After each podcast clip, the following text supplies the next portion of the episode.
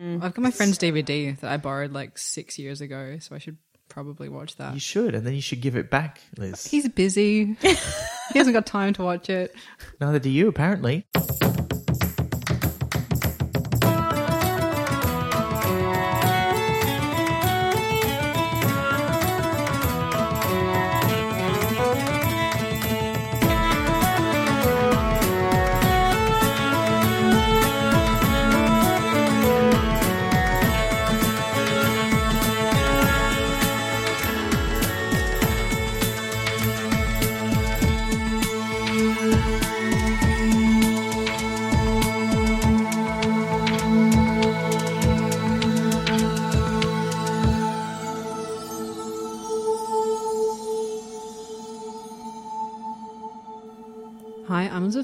And I'm Ben McKenzie. Welcome to Pratchat, the monthly Terry Pratchett Book Club podcast. Each month, we discuss one of Terry Pratchett's books with a special guest. This month, we're discussing Lords and Ladies, or if we apply Occam's razor, keep the elves out of Wiltshire.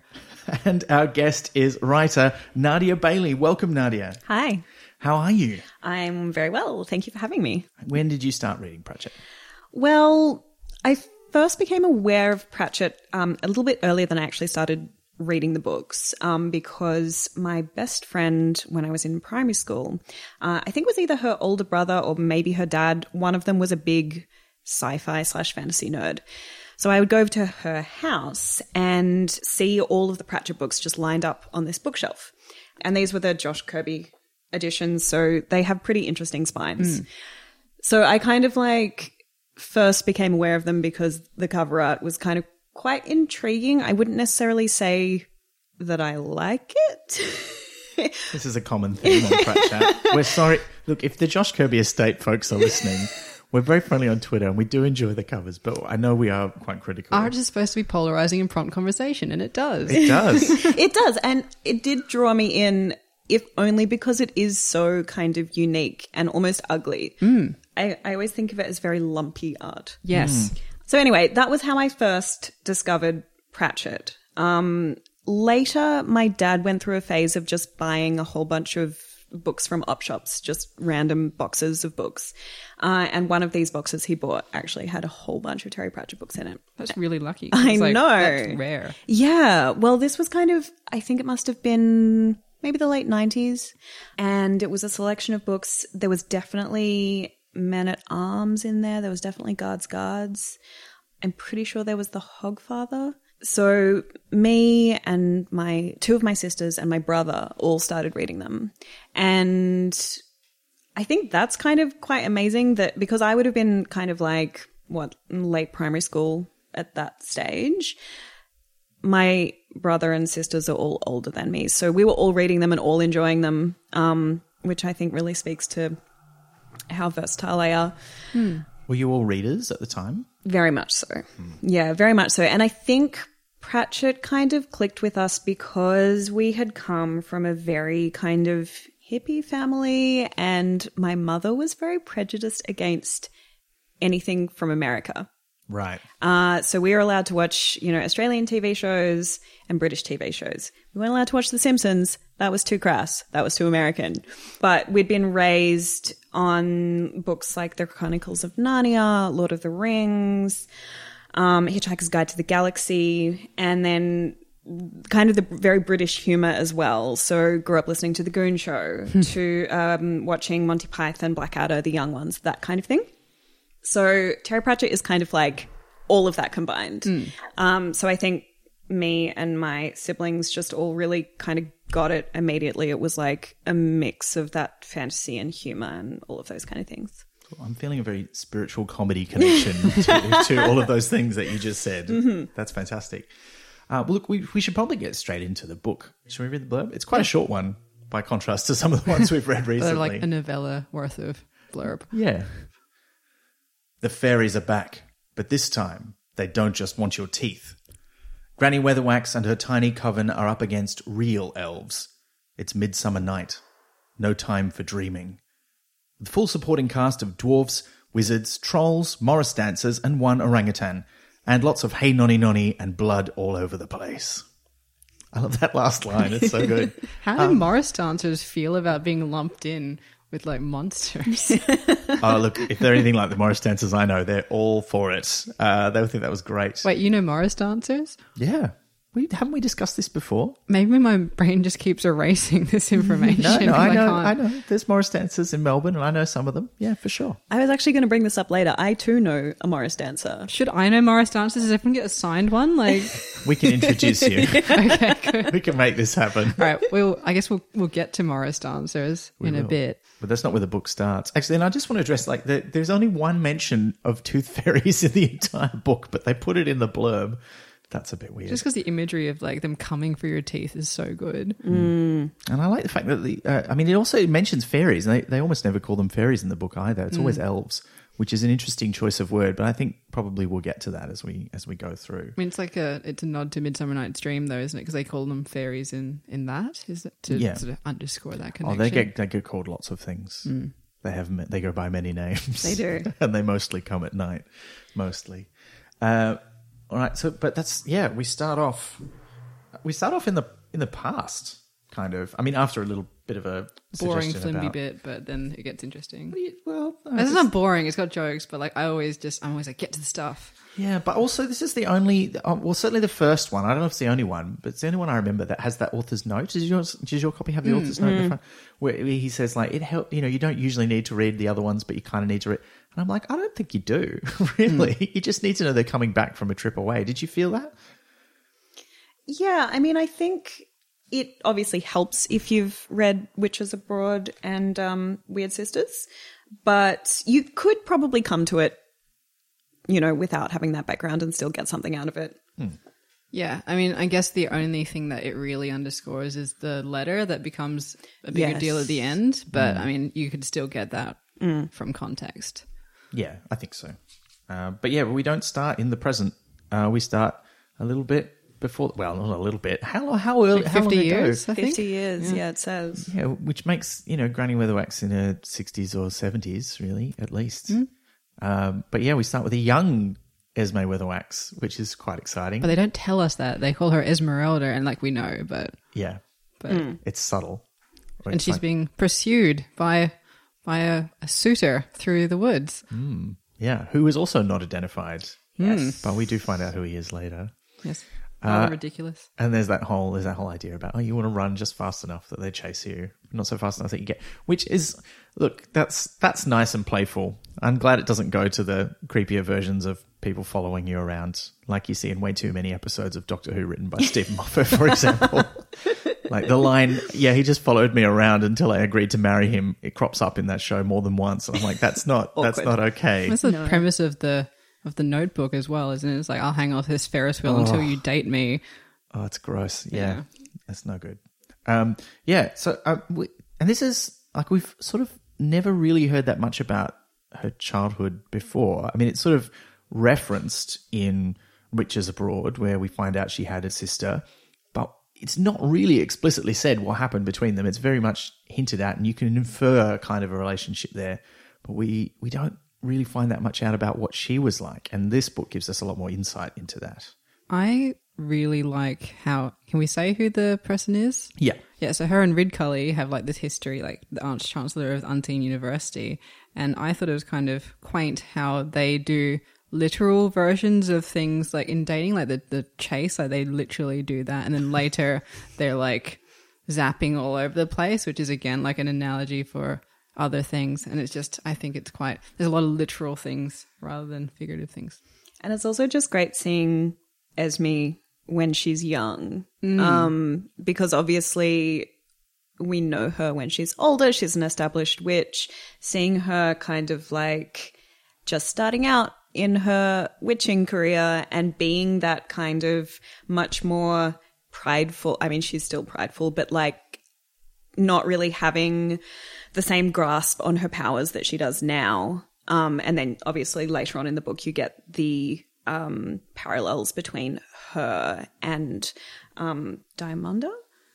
I, I keep wanting to say Desiderata. it's it's Diamanda, yeah. Yeah. yeah. Yeah. What a great name. Yes.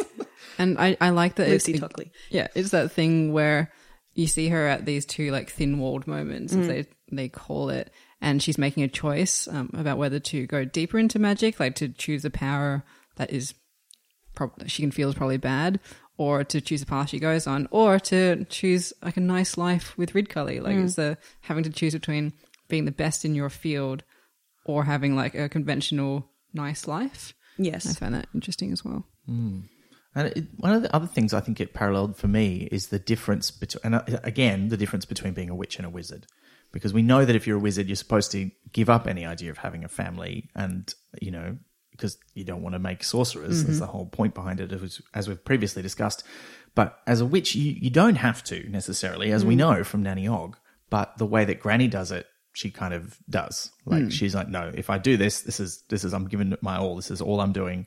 Um, and and Ridcully was like, well, I'm I'm willing to give it all up for you, mm. as we find out. He says later in the book. Um, and so yeah, I thought that was an interesting dichotomy. Is that he's supposed to not have this, but he's and he's willing to give up what he's got to have it. And she's can have both if she wanted to, but she's like, no, I don't. I'm not going to do it that way. I thought that was interesting difference between the two of them too, as well. Plus, like he's risen to the top of his field as well, but it's not about being good at magic. It's about being good at not being murdered by other people who want to be arch chancellor. So, like, he's good at office politics. It's not the same. Yeah.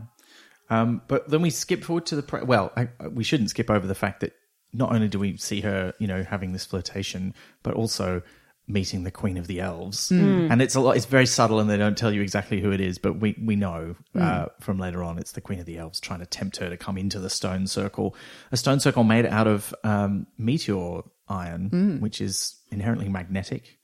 Uh, not that they ever know the word magnetism on the disc, and I love the explanation for that. It's like that they that sailors have never needed to figure it out because they can use the disc's magical field to um, navigate. They don't need magnetism, so they just call it the love of iron, which is such a great name. I kind of I always felt like that should catch on in real life. Uh, but yeah, it's it's her, and she tries to tempt her, and she doesn't go in. Yes. And I think we get a sense of Esme's other big choice in life, um, which is between being kind of like a good witch or someone who is kind of more obsessed with power for power's sake. And I think that Esme always has that internal struggle because she could be really powerful and she could use her magic for all sorts of, you know, potentially bad or destructive things. Um, and I think that that's an interesting part of her character is that she's not, you know, she's not a nice witch necessarily. She's right. Yeah, Yeah. yeah. She's got a moral compass that doesn't even need the love of iron. Yeah. That's true. That's true. But she always knows where she is and where she's going. Yeah.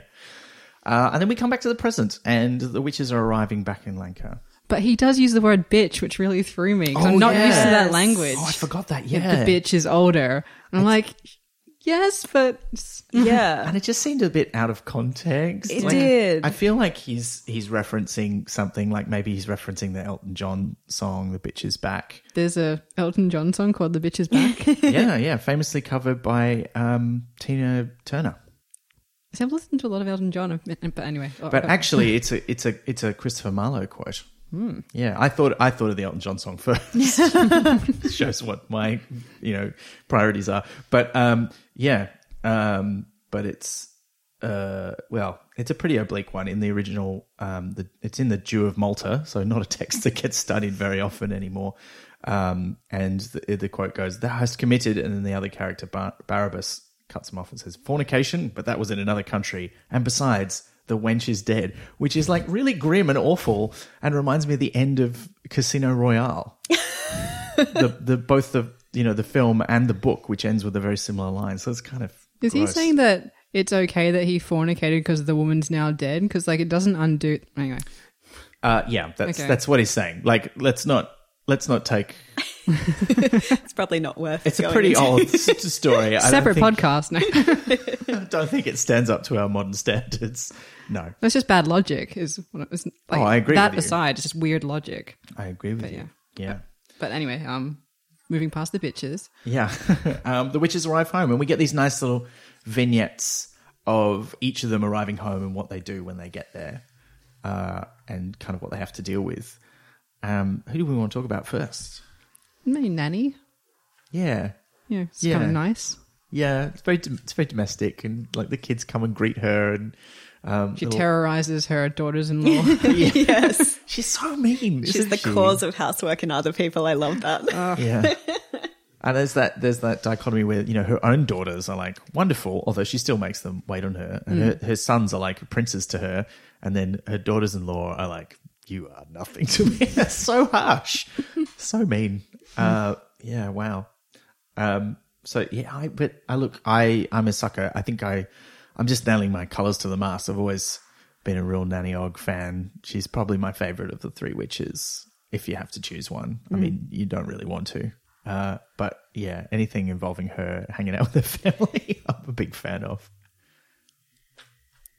See, I like Granny. Yeah.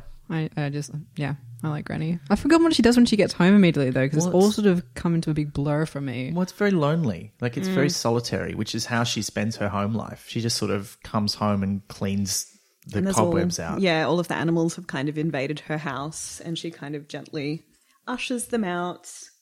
Um, but yeah, it is very lonely. And I mm. think, yeah, that's Esme. That's mm. her life. Yeah, because she lives in the the witch's cottage that's sort of furthest from the main, uh, or the main population center. And I and we covered this in um, uh, Weird Sisters, but yeah, so uh, Nanny Og's house is like right in the middle of Lancre, the town, the you know capital. It's not a city, Cody even though it's got a like, castle.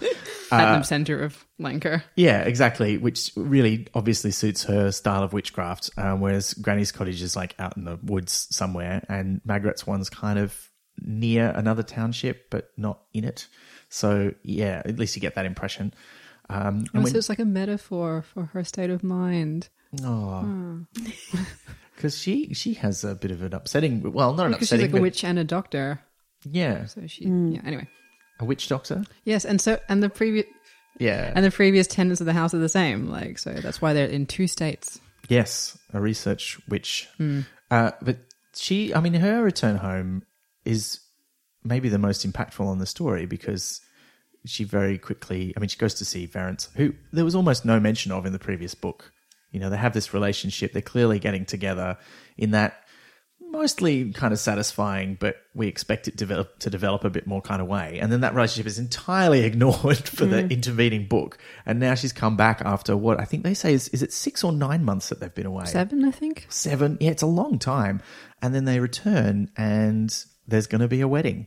And that's it. Like there's no, He just knew somehow. yeah. And there's this great section where he's like having this conversation with himself. Yes, this very one sided conversation where it's just said, you know, said Verence, said Verence, said Verence. And Margaret is clearly just not saying a word. And it's just so beautifully laid out. Like, it's just, yeah, so mm. good. And he's like getting into science and stuff. He's trying, he's reading the books. He's learning about etiquette. Mm-hmm. He's learning how a king should act rather than a fool. And he also has a lot of ideas about how Magrat should act as well. So basically, it's agreed they're getting married. That's that. Yeah, I think his problem is that he is too reliant on books because he doesn't know what he's doing as a king. And so he's just like, I will follow the instructions to the letter when actually he should just be himself. Yeah, because he'd be very good, just like following his mind. Mm. Yeah. Plus, a uh, lot of people write books. They could. What if they? I want to know what would happen to Verence if he read two books that had conflicting information. Like, Yeah, what would he do? Yeah, that's a good question. Implode.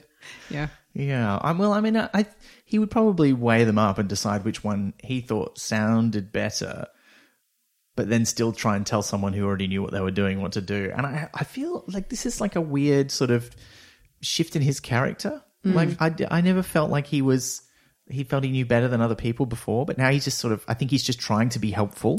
When really Lankers just expects their king to stand, sit there and occasionally burn them down or something, and now he's like, "No, if I'm going to be king, I'm going to make things better." And Let's have a like, parliament. we don't really, really. Oh, that was great. Yeah, Yeah, that's a funny moment. Nobody wants to go. and Nobody wants to vote on anything. It's like, what's the point of having a king if he doesn't tell you what to do or make decisions for you about the stuff that we don't care about? And now he's sticking his oar into all the stuff where they're like, no, just shut up. Uh, yeah, I thought that was great. Um, but then, uh, look, once everybody gets home, the thing that really tips them off that something's wrong is the crop circles. And I liked the idea of crop circles showing up in things that weren't crops. Yeah, like hair. Ridcully's head, and um, it was it, somebody's um, uh, uh, porridge. Yeah. Uh, and, And Pewsey's. Pewsey's watercress. Yeah. He's growing on a Oh, flannel. so cute. And I'm like, is that is that what people do before they had the idea of toothpicks in the glass and, and the little potato and you get it to sprout and uh, So I never did any of that stuff, so I don't know what was normal for a child. Because there's a lot of like Pewsey does this. I'm like, is that normal child behavior? Or and he apparently has that deep voice that children sometimes have. I'm like, is that a thing? Because all I could imagine, because like I'm trying to like flick through my Rolodex of children that I've heard the voices of, and I, all I could do was keep looping back to that video of a cat with a really deep meow. yeah. My point of reference is normally cats as well. uh, I like that. That's good. Um, yeah, this tips them off that it's circle time, and I like that they have a, a name for it. And, and we kind of, as we get established throughout the book, you know, there's this long history of witches handing down the information about the danger of elves coming from their world to ours. Uh, and that they call it circle time is the time when the two worlds are close together. That's what causes the crop circles. And I was like, that's a cool, that's what a good reason to have crop circles. Uh, but I, I mean, I'm also a sucker for anything involving elves or the fae or uh, or, or extra dimensions. So and, and when they get mashed together, I got to admit it's one of my favorite things in fiction. we mash those science fiction ideas of other dimensional beings and you know ancient ideas about what elves are or fairies or the fae or the Tuatha De Danann and and I, yeah, I love it so much. And this this book scratches that itch so bad. Oh, I love it. And Uh. I love that it's just Wiltshire, like it's just, which is where he lived. It's just lots of things in Wiltshire are like in the book. So like there's the there's Stonehenge, obviously, and then there's like the burial mounds near Stonehenge. There's a the Avebury Rock, which is like more impressive than Stonehenge, and they go for like a lot longer. And it's just yeah, there's a lot of supernatural sort of vibes there, and I like just like that it's worked into the book because it's not made up from his brain. Yeah. Like, oh, it's it could it's tethered to the real world. Um, yeah, so they figure out that the it's circle time, uh, and up at the dancers, these these magnetic stones that are meant to keep the elves out. Now, I don't think they ever quite come out and say exactly why the dance is so important in that spot because it because it the circles appear all over the place. But uh, the I inferred at least, maybe it is in there explicitly, that that's just the very weakest point. That's the easiest place for them to cross over. They do make reference to it much later in the book. Mm. I can't remember at what point, but someone says that's where um, the barrier, the veil is like the thinnest, and Yeah. so they've put the the stones there to warn people. It's like a fence. Yeah. Someone says someone says it's like a fence, which I thought was a, a really nice um, analogy. Hmm. Yeah, a magnetic fence. It's like a, it's like a force field. Hmm. Yeah, and then well, actually, before they figure out what's going on, this is where the big dust up happens between two of the witches, mm-hmm. which sets the tone for how they relate to each other for the rest of the book. Because Granny's really mean to Magrat. It's nothing new. It's well, it. got- I think she got well. I, you know what? When I was reading it, and until I got to the end, I sort of felt like it, it didn't feel quite justified to me because they have this argument during Witches Abroad, right? Where Granny says you're you're just a silly young, silly young gal, uh, and you don't understand what's going on here. Um, you're not you're not a proper witch. You're too soppy. Um, she's just really mean to her about all that stuff. But then they kind of, I, it feels like they kind of sort that out in Witches Abroad. And even though they have their difference of opinion, they at least are getting along. And then the first time something important comes up once they're back, um, she brings it up again. Wasn't that and even worse? Isn't it because Granny's trying to like shove her into the into the palace? Like eventually, like she's trying to like push the baby bird out of the nest in a way. Like she Oh, yeah. deliberately is mean to force Magrat to stand on her own two feet and go marry Verence, which is not really standing. Well, I think by the end of the book, like it becomes quite clear she's being super manipulative because hmm. she wants Margaret to be in that position and fulfill a certain role and to wear the iron armor and be sort of influenced by the history of being the queen and also to get out of the way, but that she needs her in a particular place at a particular time. And and it doesn't feel like at the start of the book that she's doing that with that you know sort of end point in mind. It feels like she's just like you're an idiot, get out of the way. Isn't that how a manipulator would make you feel? Or maybe Subtle. But it also, it- it's a bit weird too because during the first part of the book, she doesn't understand why she's feeling all weird and a bit forgetful and and um, not and, you know unfocused, um, which is very unlike her. You know? uh, and it's quite distra- I found it quite distressing. I mean, look, this also comes from a personal family history where great grandmother and now my grandmother as well, both diagnosed with Alzheimer's, and they they are forgetful and they you know they do get unfocused and find it difficult to do everyday things. And of course, you know Pratchett later on in his own life would have that happen to him. So I wonder if he ever looked back on this and was like, "Oh, this was a bit prescient." Um, but it is distressing when she's like that. But because she's like that at the start of the book, I, I found it very difficult to believe she was doing this for such an arch and deliberate reason. It just felt really mean. I lose a lot of sympathy for Granny because she's just she's just a bit too mean sometimes, and I don't like it when she's mean to Magrat. I feel like it just pushed her buttons in a really specific way. Like the one thing that Granny Weatherwax insists on is kind of like the chain of command. Mm. Like she is first among equals. Yeah, uh, and she wants everyone to know it.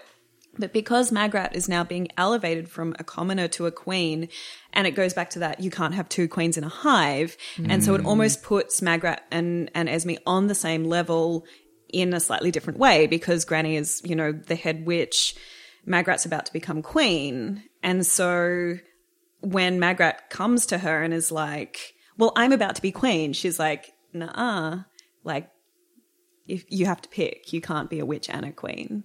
Even though she totally could be. yeah, and I think she kind of sort of ends up being a bit like that, although not for very long. But I mean, that's that's a discussion for another book.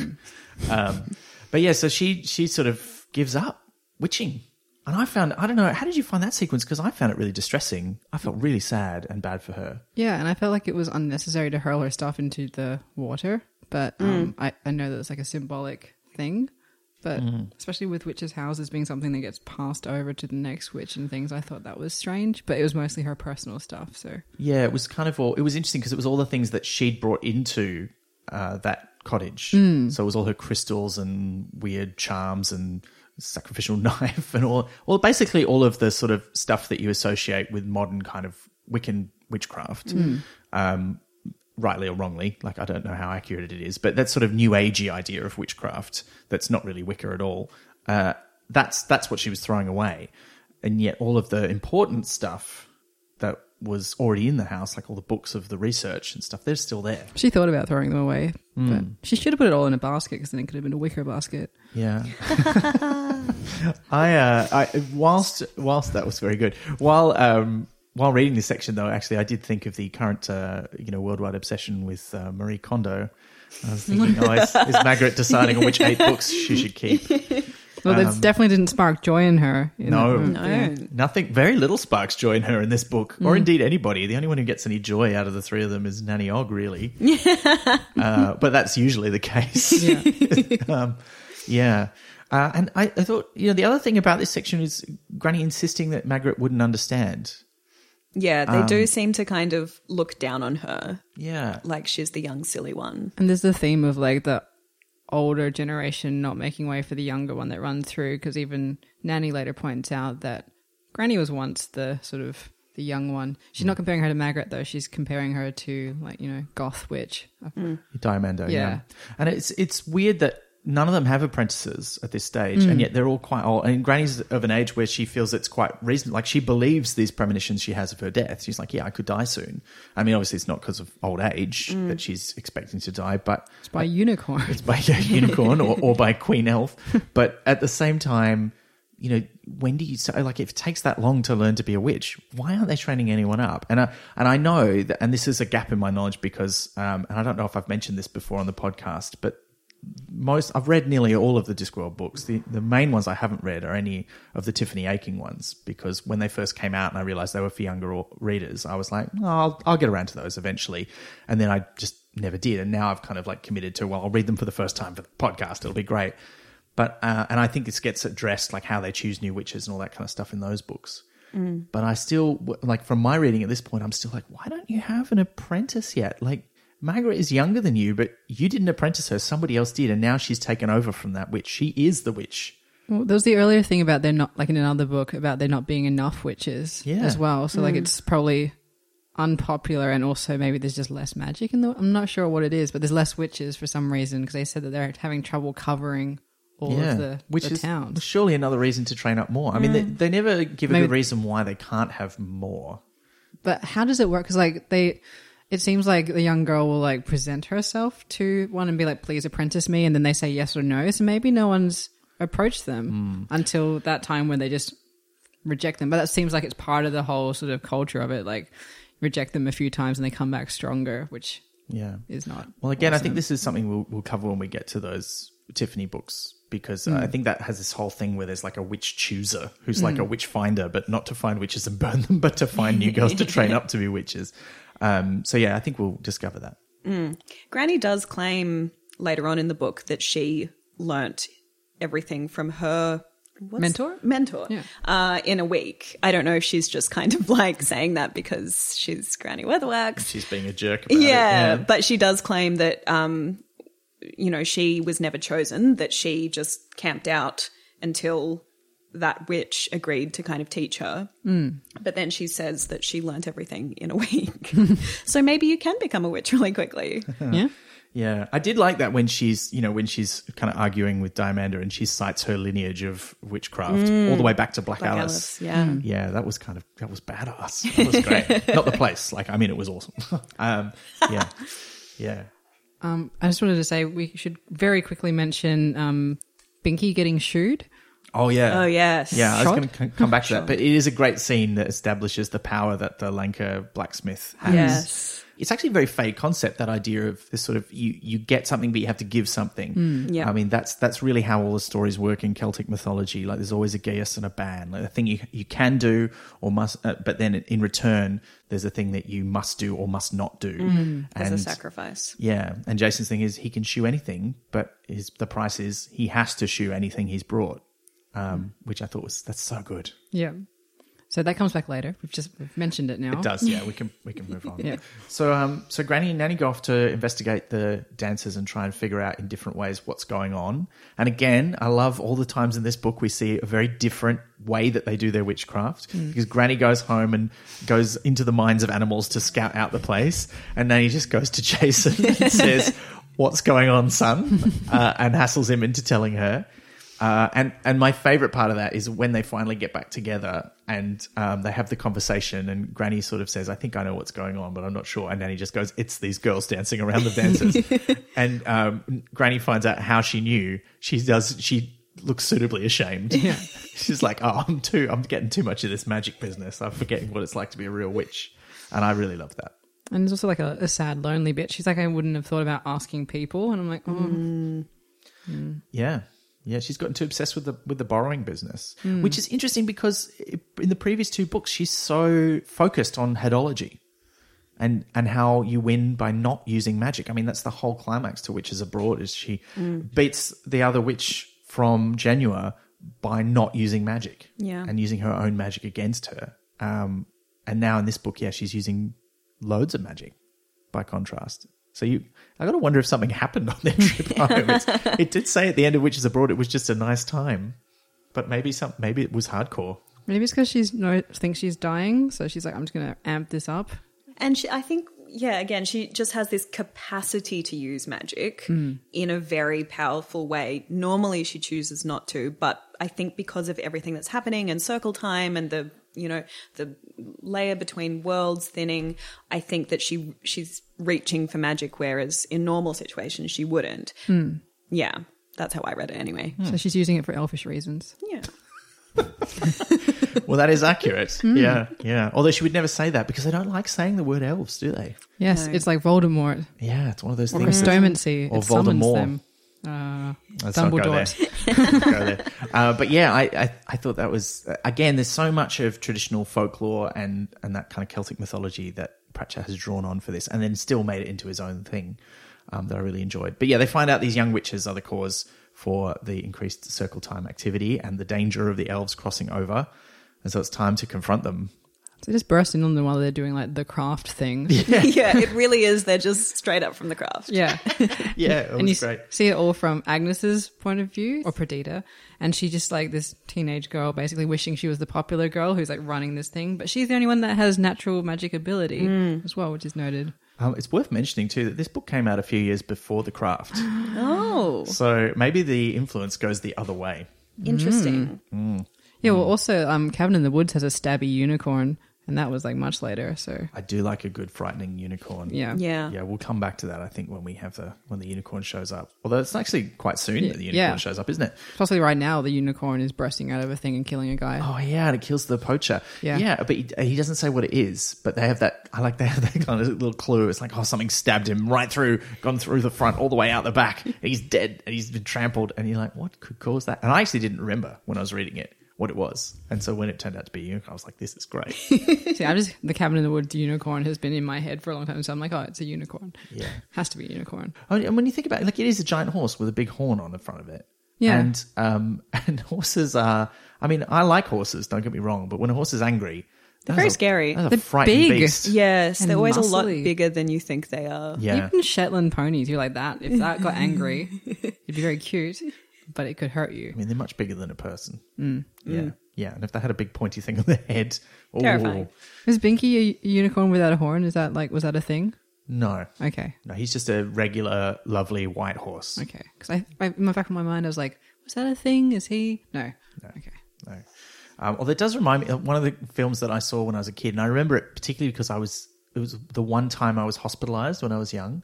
Um, like I caught some infection from a river that I was swimming in. I had to be in hospital for a while, and um, I think someone brought me the video, and I watched this movie, The Last Unicorn. Oh yeah. It's uh, it's pretty intense actually for a kids animated film, but I remember it being great.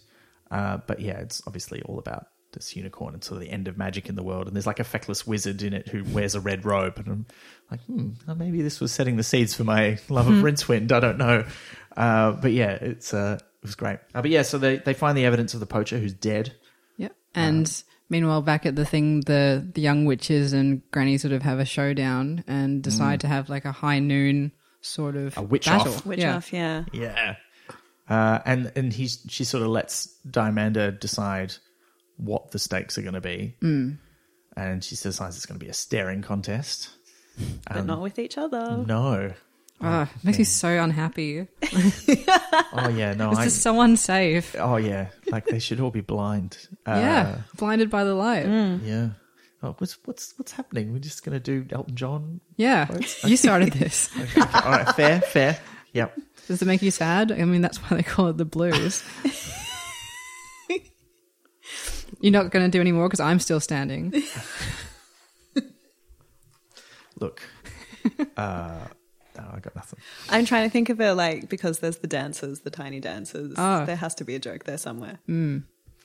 Yeah. Well, look, I think you need to apologize, Liz, for all these puns, but I understand if you don't because sorry is the hardest word. Oh, don't go breaking my heart. Oh, no.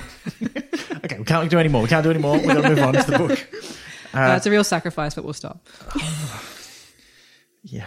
Um, so uh, I am not feeling the love tonight. So we will move on to what's actually happening in the square. Uh, you mean the circle of life? This, uh, no. No, I didn't. I meant the witch off in the square in Lancre. Yeah, but there is a circle in there actually because they Oh, draw, that's Yeah, true. they draw a witch's circle. Yeah, I love that where uh, Nanny's talking to um, Lu- Ag- Perdita? Agnes. Yeah. Agnes, yeah. It's hard because they've all got two names. Mm-hmm. And look, you know, I used to hang out with a lot of. I, I, I- I can't claim that I was a goth, but I used to hang out with a lot of goths. In I was a goth. Um, and I and I enjoyed, you know, I enjoyed the. I did a lot of goth things, like I played Vampire the Masquerade, and I went to goth clubs and listened to Nine Inch Nails and The Cure.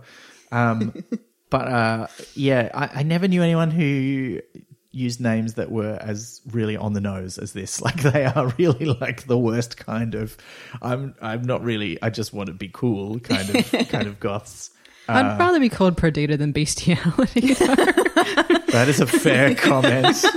I think that's my favorite um, footnote in this Yeah. book, the one about bestiality Carter. It's So very good. My favorite thing about it is he doesn't use the footnote until the second or third time he Yeah. uses Yes. his name. 'Cause I was like, oh, this is just going to be a thing. Like it's just going to Yeah. creep on by. Yeah. Uh, I mean, I remember. I remember the story. I th- anyway, but but yes, the staring contest with the sun. What a stupid idea, but also kind of hardcore. Like I got to give Diamond Diamanda props. She's she's arrogant, but she follows it up. You know, she's got the she's got the right level of uh, I'm gonna kick your ass attitude, um, if that's a term. It is now, I guess. uh, yeah, and it's not. It's not. I mean, it's been going on for a while. And Magrat makes her way down from the palace because everyone's sort of left Mm-hmm. to see what the excitement is, and she wants to involve herself, but they know that Granny wouldn't like that. No. And yet, Nanny finds a way, that in the nanniest way possible, uh, to kind of diffuse the situation. What beats a son? A grandson. That makes perfect sense. Yeah. And I really liked her explanation that she she didn't cheat hmm. because this is what first of all this is what witchcraft is all about, but also none of neither of them knew it was going to happen. They both just reacted, hmm. and and everyone's like, well, yeah, like that's the right thing to do. And then when Granny gives her speech and tells Diamanda off, and the townsfolk are all like, yeah, that's what a real witch is like. Yeah. Which I thought was really interesting because one of the things I was thinking as I was reading this book is that nobody really likes Granny Weatherwax. Like they're afraid of her and they mm. appreciate her, but they don't celebrate her or like her because she's mean to everyone. Like she really rules through fear and helps through cajoling. People like Nanny Og. I mean, they are still afraid of her, but they also like Nanny Og. And lots of people like Magrat, but they're not very afraid They of don't her. respect her. So there's this sort of weird continuum, and Nanny Og's right in the middle where she's got sort of like both things happening. Um, so it was it's just a rare moment where everyone's like, "Yeah, Granny Weatherwax." yeah, but they hate millennials more. yeah, yeah, yeah. It's true. Um, and yeah, so she's disgraced. Uh, she loses the contest, and um, she has to run off. But where's she going to run to? There's only one place she can run to. It's the place where she's got her power from. Hmm. Because they've already worked out that she's not just a talented witch; she's getting power from the elves. She's been contacting them through the circle, and that's borrowed power that comes with a price which she soon has to pay because she ends up getting sucked across the the void or across the circle into the world of the elves after a confrontation up there with Granny. Because she runs into them like quite willingly. Hmm. Yeah, uh, which is you know, and it's a nice parallel to that scene at the start where they're tempting Granny, and Granny's like, "I don't think so," uh, but Diamond is like, "Yeah," and you and I mean, it's also there's she's got that rivalry going on where it's like, would she have done that if Granny wasn't there? Mm. Yeah, I don't know. Well, she's got something to prove now, and nothing to lose really, because she has. They, they're saying that her power had been fading as well, like so she can't really do anything. She has no choice. She thinks. Hmm. Yeah, I mean, I think Granny gives her that great choice though, where she says, like, you know, you've been to a nice school, you you got an education, you hmm. can read. Like, there's lots of things you could do. You can leave here, you can go and marry well, or get a job, or or whatever it is. You don't have to do this.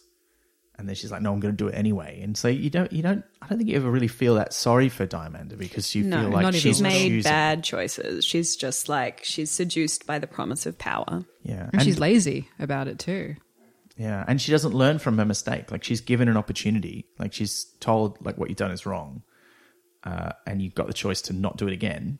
And she's like, "No, I'm going to do it." I mean, she almost immediately realizes her mistake. So you do feel a bit sorry for her because once she gets into the elf world, she realizes that this is not what she thought it was. Mm. I did not feel sorry for her. I'm like, you forced Granny into the circle. Like, you just no, you deserve what you get. Hmm. Yeah, It's But- uh, cold. yeah. uh, well, and, and speaking of cold, I I liked the glimpse we get of the elf world. Like it's all in snow. I mean, they never really explain why it's it's snowing there, um, but you know, it's in sharp contrast to the springtime or, or midsummer, Midsummer. of uh, Lancre at the time. So I think the idea is it's just that to show that they are not in sync in a lot of ways.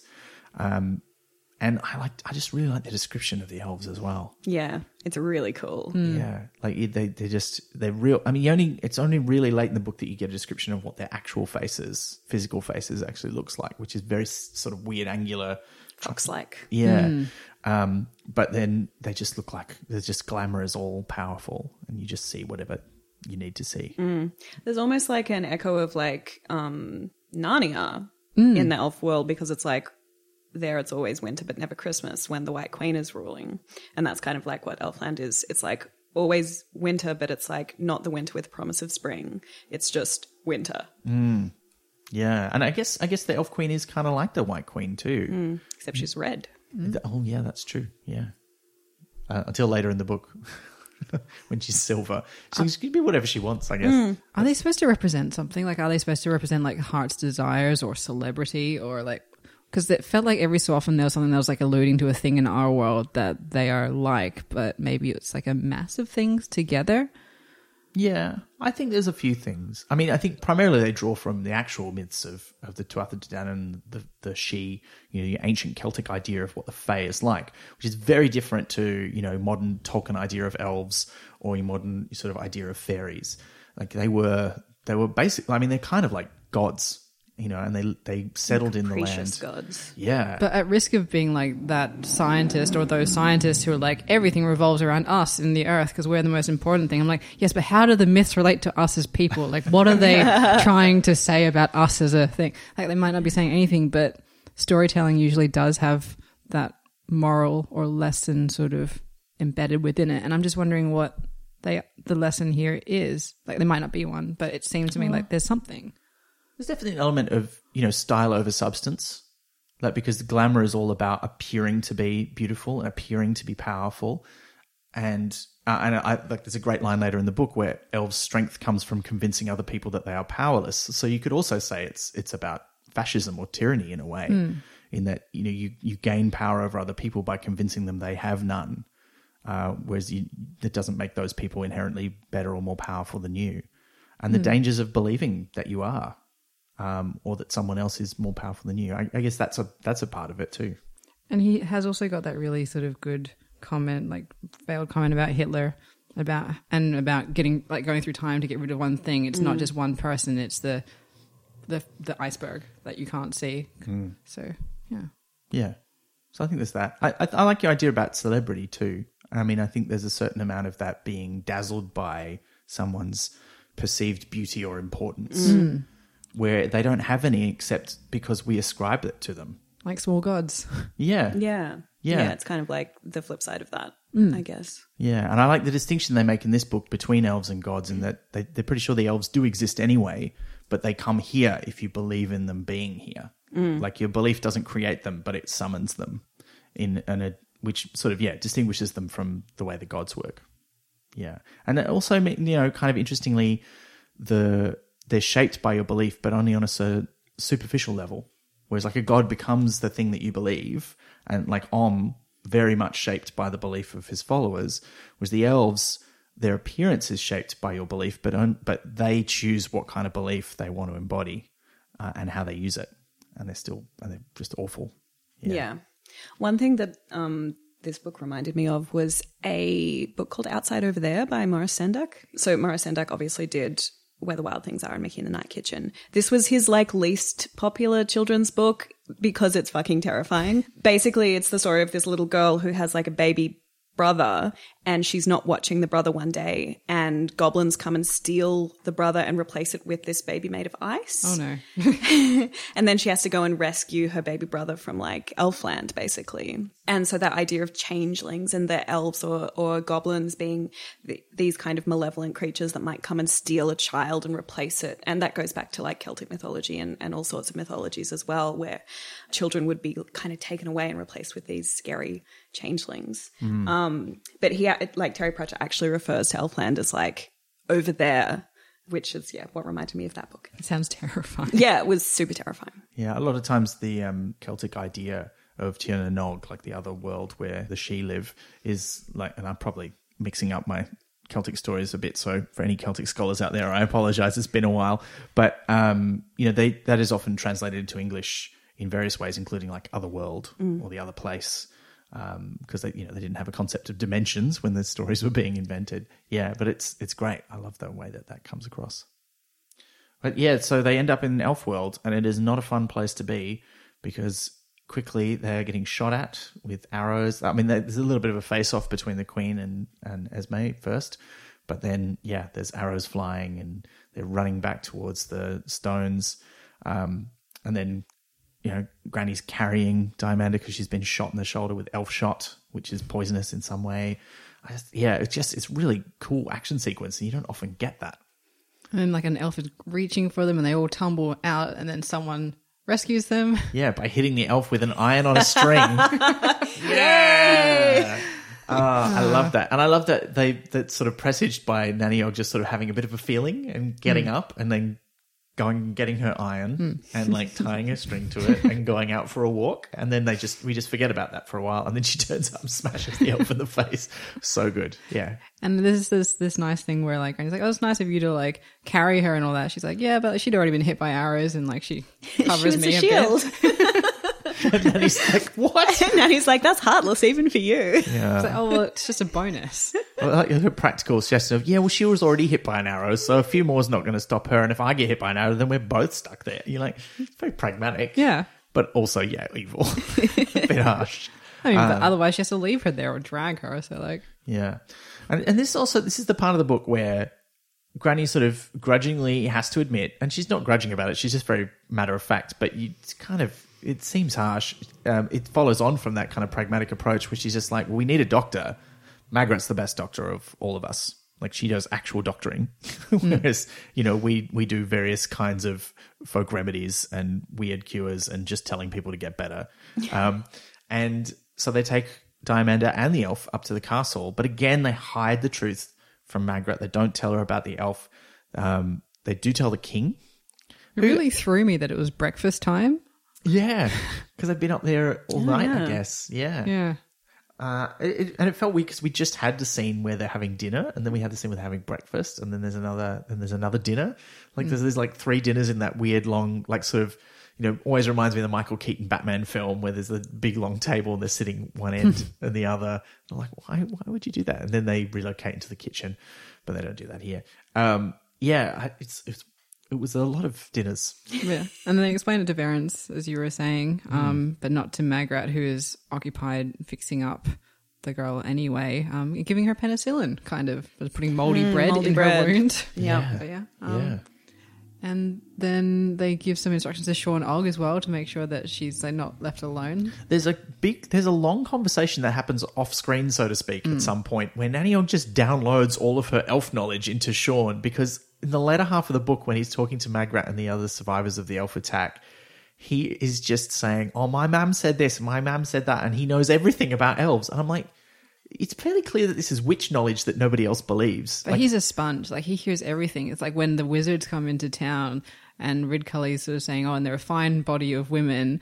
Um, later on, Nanny's like, one of them said I had a fine body, and I'm trying to remember who that is. So it seems like Sean, even when he's doing other stuff, is just remembering everything Mm. and relaying it to his mam. So I think maybe he just picks up things when you don't think he mm, would. Maybe he's smarter than any of us realize. Mm.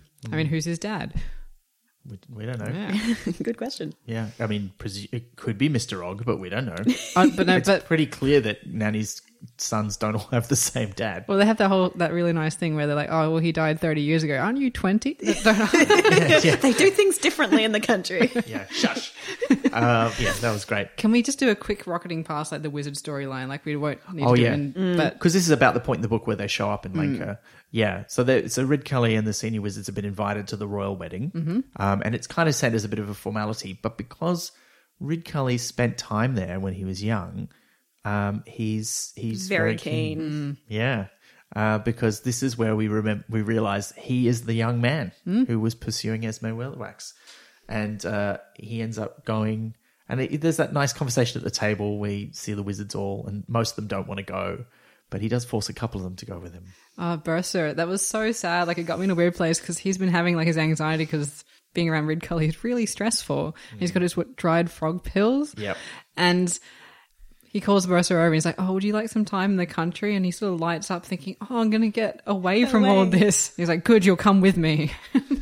I always feel really sorry for Bursar. He's probably the character who I, I feel most badly for. I just think he's very hard done by. Does he become foul Ron because he later no. says Millennium Shrimp? But I did notice that, and I think it's the first instance of Millennium Hand and Shrimp in the Discworld books. But like, does he sort of get like I don't know packaged out and a new Bursar comes in because we don't find out his name ever? No, um, I think oh, I think we might find out his name in one of the later books. But like, is it always the same Bursar? Just like, is it always the same patrician until Vetinari? Yeah, I think it is supposed to be. I think. Well, I think the Bursar in possibly the first couple of books is a different Bursar because we've established that there's a bit of a time distance between the two, um, and then yeah, I, I think it's always the same Bursar from this point onwards. Mm. But he just he just sort of has spiraled down. And uh, look, I I do find reading this now that it is he is he is a tragic figure and he is very funny, but also it's a very caricaturey, not very nuanced depiction mm, of like, mental, illness. Yeah, Yeah. I, that occurred to me too. Yeah, and I the mean- way that the pills are doled out, and yeah, Yeah, yeah, and also he he really needs to be looked after properly.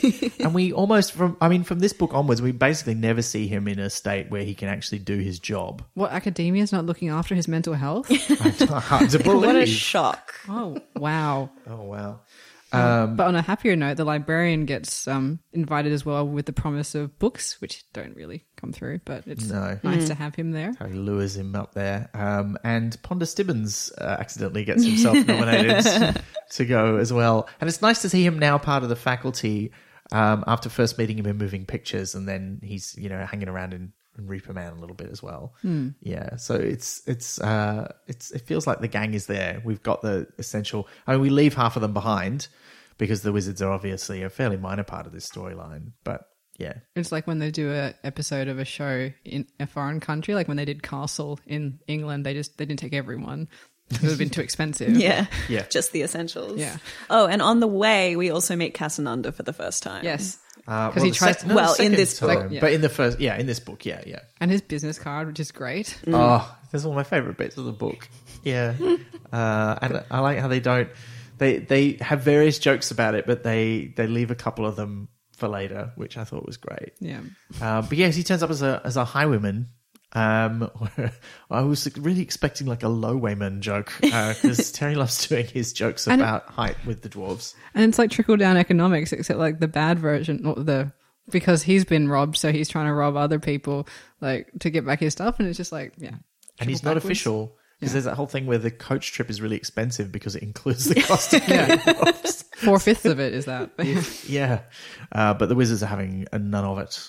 Um, yeah, and there's, I mean, there's a lot of things about the wizards in this book that are a little bit weird uh, in some ways, like in terms of how can how their magic and wizardly magic more so than the other kinds of magic in the books really is at the whim of the um, narrative because sometimes the wizards can do as many spells as they like sometimes they can't do very many at all because Um, it's like based off of Shakespeare, they had to make a bunch of dick jokes, so that's kind of Yeah. what that was.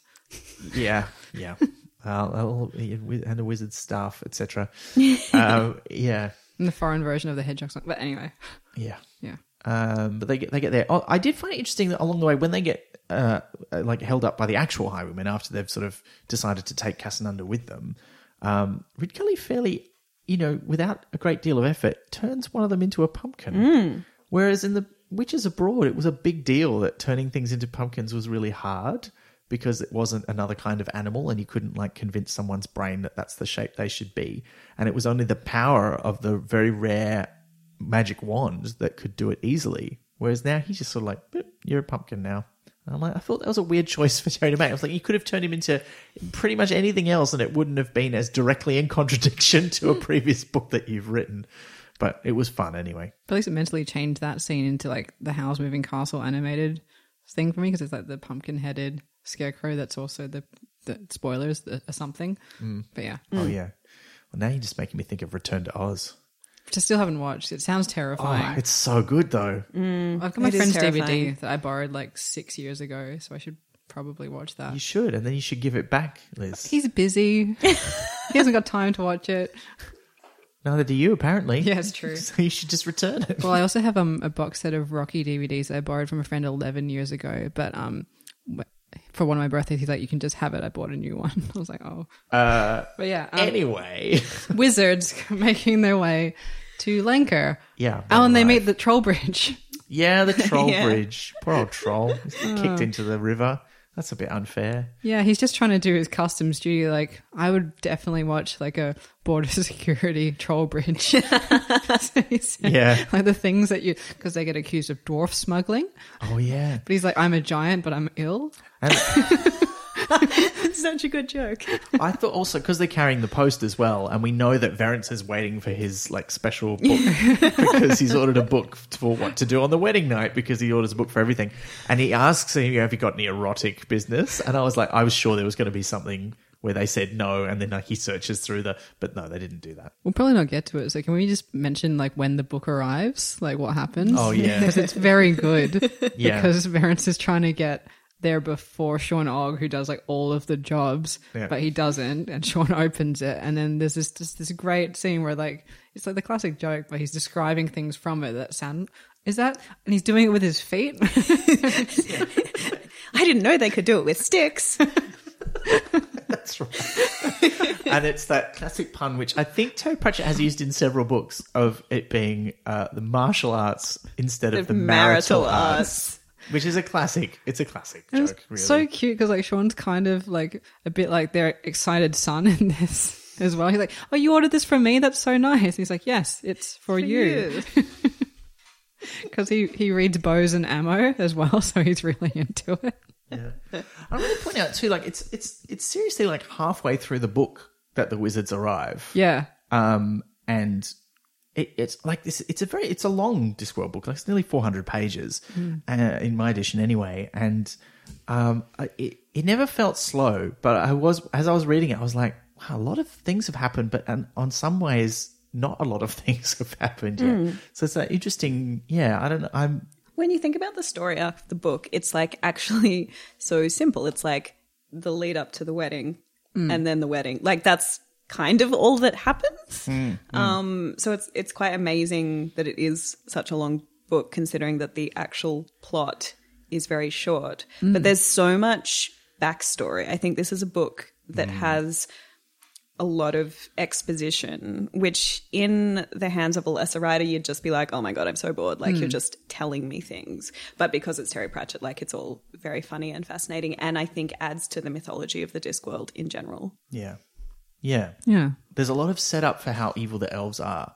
And actually, when we get, we, we'll get to them arriving shortly, but when they do, I feel like there's a lot of talk about how awful they are, and you don't get to see it that much. There's only a few little things that you see, and and I think you know, I think in this book it's quite effective. But there were a few points where you know they're stabbing elves and killing them left, right, and center, and I'm like, but I haven't even seen one do its thing yet. It was like the aftermath. Like you see a lot of the aftermath, and there's there's also that implied thing where they see the the rabbits, like the baby rabbits or something, and they sort of converge on them, and you don't hear what they do, but mm. like it's just mm. Yeah, I think a lot of the violence that the elves perpetrate happens off screen, so to speak. Like, you know, there's that line about them killing the fish in the ornamental mm. pond and all of that kind of business. And you see the kind of like trail of destruction they've left through Lancre. it's dread rather than like jump scares. Yeah, they don't seem to kill anyone. Like you, they never hear that any of the citizens are dead, mm. um, and certainly none of the named characters are killed. And I was kind of waiting for that to happen. I thought, well, surely they're going to kill someone to show how, you know, so we know how awful they are. But I think he actually does a really good job of of really communicating to us how um, evil these creatures are and how different to us their outlook is. But I still, I still felt it was that weird case where I felt like actually the book was fine, it was very satisfying, but at, at the same time, on some level, I felt like I was missing something out, um, which is really weird. But I, yeah, but you're right. There's a lot of implied stuff that they do, which really communicates that. The other thing that's happening at this point is that the uh, Lancre Morris men, headed by Jason Ogg, have been given the task of performing the entertainment for the wedding um, and make a few, uh, well, very bad decisions about what they're going to do because they, they're all very embarrassed by this, so they don't want to rehearse where anyone will see them. So they try going out into the woods, but there's that great line about how you can't, like, it's just thick with like weird beggars and like old washerwomen and like strange frogs that can tell what you're doing or something. Like, and, and so they end up deciding they're going to rehearse up by the dancers, even though Jason's not convinced this is a good idea. Hmm. And they fall asleep there after getting a bit drunk. And you just know, you just mm. know mm. this is it. This is going to be awful. And the play that they're performing, there's so many jokes about a Midsummer Night's Dream, about the fact that you know they're trying to play the rude mechanicals. They don't really know what they are, and they're like, "Oh, we we're, we're supposed to be bad at playing at acting, but then we are bad at acting, and how can we do?" Yeah, it's it's pretty hilarious. It's some of the funniest stuff in the book, I think, the conversation that occurs between all of these Morris men. It's just so funny. Like, they're meant to be artisans. And they're like, what's an artisan? I think it's a kind of well. oh yeah, yeah, that's right. Yeah. yeah, it's just hilarious. And then they inadvertently keep saying the gentry and the lords and ladies, and because they're standing right next to the dancers, it, it calls the elves. because well the playwright has written this and we know that he's basically channeling shakespearean ideas onto the disc world but he's written this play that's kind it, it's not it doesn't have elves in it but it is the play that in shakespeare does have fairies in it and it's just yeah i found that was it's all a bit weird but i liked it very much the way that it kind of meshed together It worked well. sure did uh, If I do say so, my elf. Uh, a groan's as good as a laugh, um, as they say. I'll get that on business cards. Uh, because they fall asleep, they don't summon the elves immediately. Um, that's going to happen a bit later. So they've decided to do the play outside because that's a great idea. yeah. But Magrat, meanwhile, in the castle, has discovered a few things and gotten very unhappy. Hmm.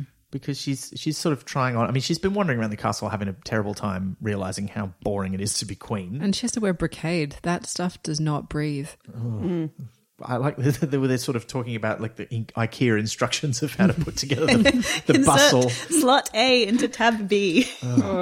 What did they do with all the crap tapestries they would have made? Like, because not everyone would have been wonderful at looming and things. So there'd have been a lot of gentry who made Really hideous bad tapestries. stuff. Like, what do you do with it? Do you like give it to the servants? Do you are they Christmas gifts? Do they get hung up proudly? Are they still around? Can I go to a museum of crap tapestries? I feel like most of the tapestries made by actual royalty would have been crap. Like all the ones they hang on the walls were made by actual mm. expert tapestry. Weavers. But the crap ones are the ones I want to see. I wonder if there's an exhibition of them somewhere.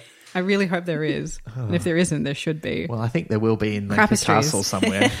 the crapestries. There'll be a crapestry room somewhere in Lancre Castle because as It they is very say, large. and they never throw anything away. yeah. But imagine if that's like your family heirloom as well. Like you've like descended. it's just hideous, like like that terrible, like touched up Jesus picture that that lady did, but Oh, like yeah. a family precious, and they'd probably be really valuable as well. So You know what this is? Like these things are the the Lancastrian uh, equivalent of memes.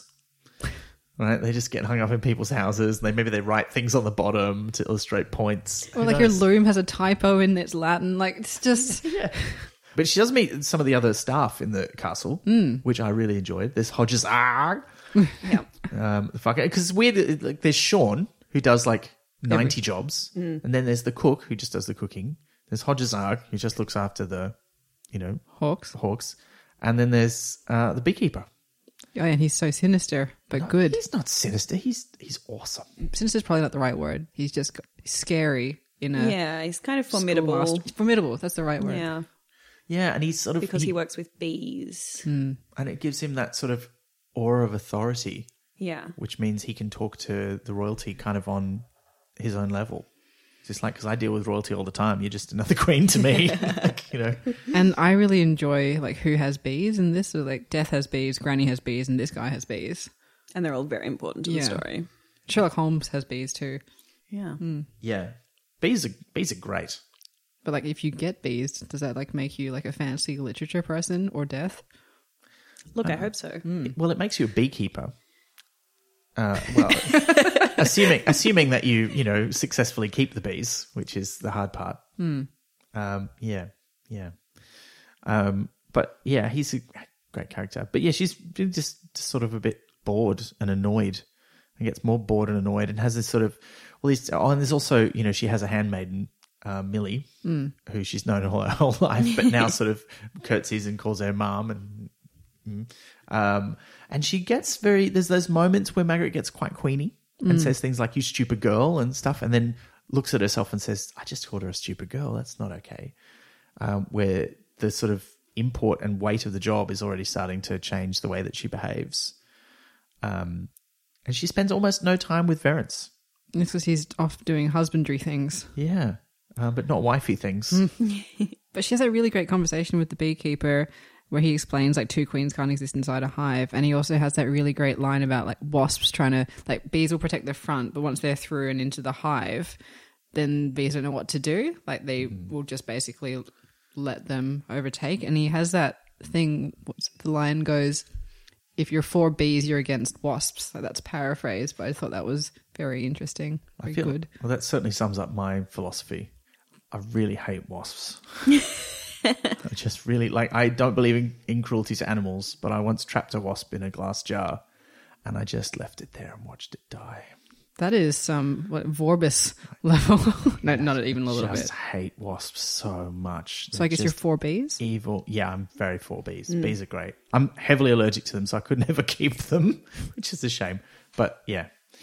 Wow, that got really dark. I'm sorry.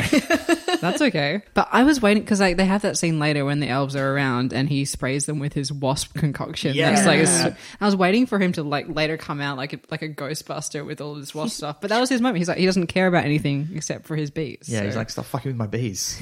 You're out of here. I'm killing you right now. yeah, Yeah, I liked that moment. that was very good. Uh, but Margaret's sort of disillusionment and annoyance sort of mounts through these sort of several passages that we follow her around the castle until at one point she goes into Verence's room and finds a few things in there. Like she realizes that he doesn't sleep in his bed. He's still sleeping by the door like he used to do when he was a fool in Which Weird for me is just one of the most like lovely points in this book. And I think it's just like where you get that real sense of pathos and genuine kind of heart that Pratchett just kind of drops in between all of like the funny stuff where suddenly you get this moment where you're like, oh, he sleeps at the door to the kingdom. Yeah, Maybe 'cause I've got a bit of Magrat in me because I'm very seduced by that. Oh, No, because thought it's- it was wonderful. the only thing that's changed for him is which side of the door he sleeps on. Mm. And that was and who his master is. Hmm. Verence is so absent in this book. Mm. Like he he has a few lines of dialogue, but he doesn't really impact the plot in any way. He almost may as well not be there in some ways, and yet his influence is still felt so heavily in terms of how Magrat feels about him, both when she feels kind of a bit soppy and, and great about him in that moment, but then also when she finds the letter which they talk about all the time. I didn't really understand why he made it such a mystery what was in the letter because it was very clear from context immediately what was in the letter. See, my mind went to a darker place. I was like, oh, the letter is saying that he was going to marry just anyone in that time frame. If she happened to come back. Oh, As in, like, he was like, I will have a queen by this date. Hopefully it's Magrat, but if not, and I thought it was going to be like Millie or something. But Oh, I know that's not how his books run, but I was like, oh, that's like a plot point. yeah. Uh, no, I mean, I always because she asks like Nanny if she knew about the letter. She never talks to Granny about the letter directly, but um, That was my initial thing. right, yeah. I didn't go there. I just always thought, oh, someone's told him, yeah, she's coming back, make the arrangements to get married, and basically telling him that it's going to happen. Because he's been so into the books. He's like, oh, I have to have a queen. I have to do this. So I set a timeline on because he seems like an organized guy as well. So I feel like he loves Magrat. But I thought maybe there was going to be like a darker thing where he was going to make arrangements if she wasn't back by a certain time. It's just so aromantic as well, mm. and particularly, it just felt a little bit anticlimactic for their relationship because I was quite invested in it in Wyrd Sisters because it starts off kind of awkward and weird, and it keeps going awkward and weird, and then it gets to here, and he's just like, "I'm king now; it's just going to happen." And you're like, "Where did Verence go? Like, what happened to him?" That's like the thing, like you put on a mantle or a costume and you become someone else and you have to lose yourself along the way. So, like, wasn't that kind of what Granny didn't do? Because, like, if she'd accepted the power from the stones, it wouldn't have been her anymore. She'd have been wearing like an elf costume, basically. You think that's what's happened to Verence since he's put on the crown? And not in like a bad or evil way. It's just like sometimes if you have to occupy a certain position, it will take from you in ways that you might not have predicted. Yeah, I agree with that. I think that is a smart way of looking at it.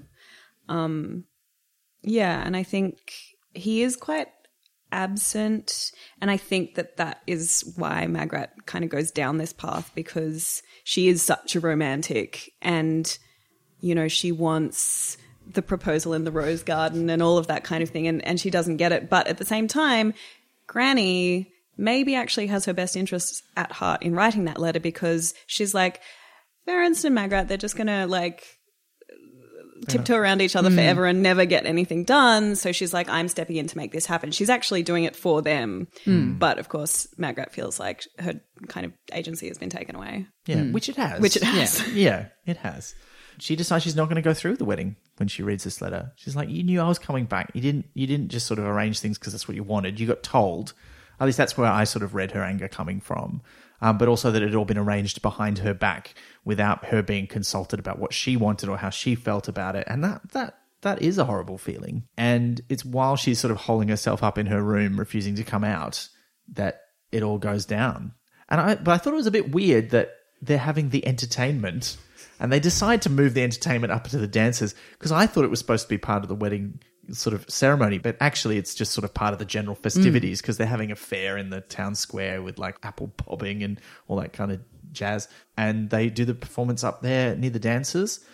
That's what's brought the elves into Lancre. But they turn up, they kidnap pretty much. Well, like, do they kidnap them? What happens to the townsfolk? It's a little bit obscure. I, I got the impression they rounded some of them up and were keeping them somewhere, but also some of them escaped and then went and hid in their homes. They grab the key players like Verence because the queen wants to marry him to like solidify her position as queen in that world. And I, as a side point, I thought it was there was parallels to moving pictures in the the audience is looking at the screen and it summons the thing and they're all in a thrall. But um, yeah, so some of them clearly escaped and went away, but I think some of them get put under a thrall. Yeah, But- well, like Diamanda's definitely because she's been influenced by the elf shot. She's basically their puppet, uh, and also because Magrat found out that they had put like iron around her and that they'd insisted, and she's like, and that is the one time where she fulfills the prophecy of, of what Granny and Nanny thought she'd be like when it came to elves. She's like, that's just a stupid old wives' tale, and like moves them around. And, And that throws was away so derp. It's like in every episode of Charmed when one of them's like, I've been having dreams that I'm a bat murdering things. They're like, oh, it's just, you silly. I'm like, you are witches. Literally every week something happens. Listen to each other. And like, why wouldn't you just leave the iron there? It harms no one. Mm. Yeah, yeah, that does feel like you can see the mechanics of the plot being mm. manipulated. Like, because I don't think that Magrat would act like that. She knows enough about Granny and Nanny to know that if they do something, they've got a really good reason to mm. do it. And even if she is kind of mad at them, I don't think she would put anyone in danger Yeah. just Yeah. because she was mad. And I also didn't understand how they thought she wouldn't know about elves. Like, she's been trained by a witch, and they talk about how this is such an important part of witch lore that has been passed down for like a thousand years. She would know. She's not going to be like, no, elves are really, they're just fine. Like, she's not a young girl. She's not Diamanda. You know, hmm. she's not an apprentice witch. She's been witching solo for like 10 years or something. She's been a witch. And also, why would you want to hold on to that so closely? Like, someone was to me like, elves are real, and I somehow accepted that. And then, like, also they're bad. I'm like, okay, cool. I accept that. I don't understand why you cling to the notion of them being nice. Yeah, and you know what? I think when I was saying before that it felt to me like there was something missing. One of the things that's missing is there's nobody in this book who really does believe that, except Diamanda. Nobody like they talk about how no one understands elves. They all think they're good. And Jason Ogg has that one moment where he says something, "Oh, that'll be nice," and Nanny Ogg's like, "No, it won't be nice." But once they show up, nobody is fooled for a second. They all are horrified and terrified the whole time. And I'm like, where where was that moment? Where was the I mean, why aren't they why don't they just walk into the palace and sit on the throne and then everybody's standing around them going, Yay! Like that would have been hmm. creepy and weird and match what we've been told to expect. And what we actually get is no, everyone in Lancre knows this is bad news and they're all frightened. And that's terrifying in its own way, but it just seems such a weird mismatch with what we've been told about elves and how they worked and how people thought about them. Yeah. To be fair, they do kind of um, start acting like the elves are kind of like their overlords. Like they put the bowl of cream out for them and, and they hide in their houses Mm, that's true. and that kind of thing. But you're right. It's not like they're struck by the glamour. They're like, oh, we're terrified and we're going to like try and placate them by doing all of these things. Um, but yeah, there's never any sense that they're really seduced by them in the way that Diamanda is. And they do. I mean, you know, Magrat is struck by the glamour in that kind of final confrontation that she has with the Elf Queen. In her literal face off. yeah, um, yeah, yeah. Um, and you know, when when that sort of thing does happen, but I think it's more for me. It was that the way the witches talk about it is like this is secret witch law that we have to remember because no one else does, and yet no one has this idea that the elves are nice and wonderful. But yeah, once the elves are there and like wreaking havoc and everything, Shawn comes in to help Magrat because he's had a confrontation with um, keep forgetting her name, Diamanda, Diamanda, who's because it's such a ridiculous name. yeah. if I had to come up with a witch name for myself now, unfortunately, I've watched so much Charmed that it would have to start with a P, which I think limits things quite a lot. Maybe Penelope, Prunella. I think Prunella would be a good one because I do have a sneaking suspicion that Sybil Fawlty, played by Prunella Scales, was a witch. Um, but she can't get to him because of his chainmail, so he like figures it out and runs off. And Magrat takes some convincing, which is annoying. Then yeah, there's a whole thing where she gets chased by things she then sees a portrait of this. Queen Ynci. Yes. um, and Just made me think of Incy Wincy Spider. yeah. but um, she gets inspired. She's like, "Oh, queens can be like this. Like it's basically a Boadicea type character, like from Woad sort of things." And then she finds herself in the armory, and she finds the armor of Ynci, and so all the elves are outside, like, having captured Jason. She's inside with all the iron, and then they have a confrontation. Yeah. Because she summons that, she feels like she's channeling this warrior queen of Lancre's past. And so she's like shooting elves like through the eyeball with like a crossbow and like cutting their legs off and killing them with swords and battle axes. And she's really like, she does a lot of damage to these elves. Um, and there's that great bit where she tricks one into falling down the privy in the garderobe. Oh, Uh, I like the footnote where he like explains what a garderobe is, and then the footnote just says, "This is really true." yeah, where you Like- store furs and things, and they're oh, Yeah. Yeah. Yuck.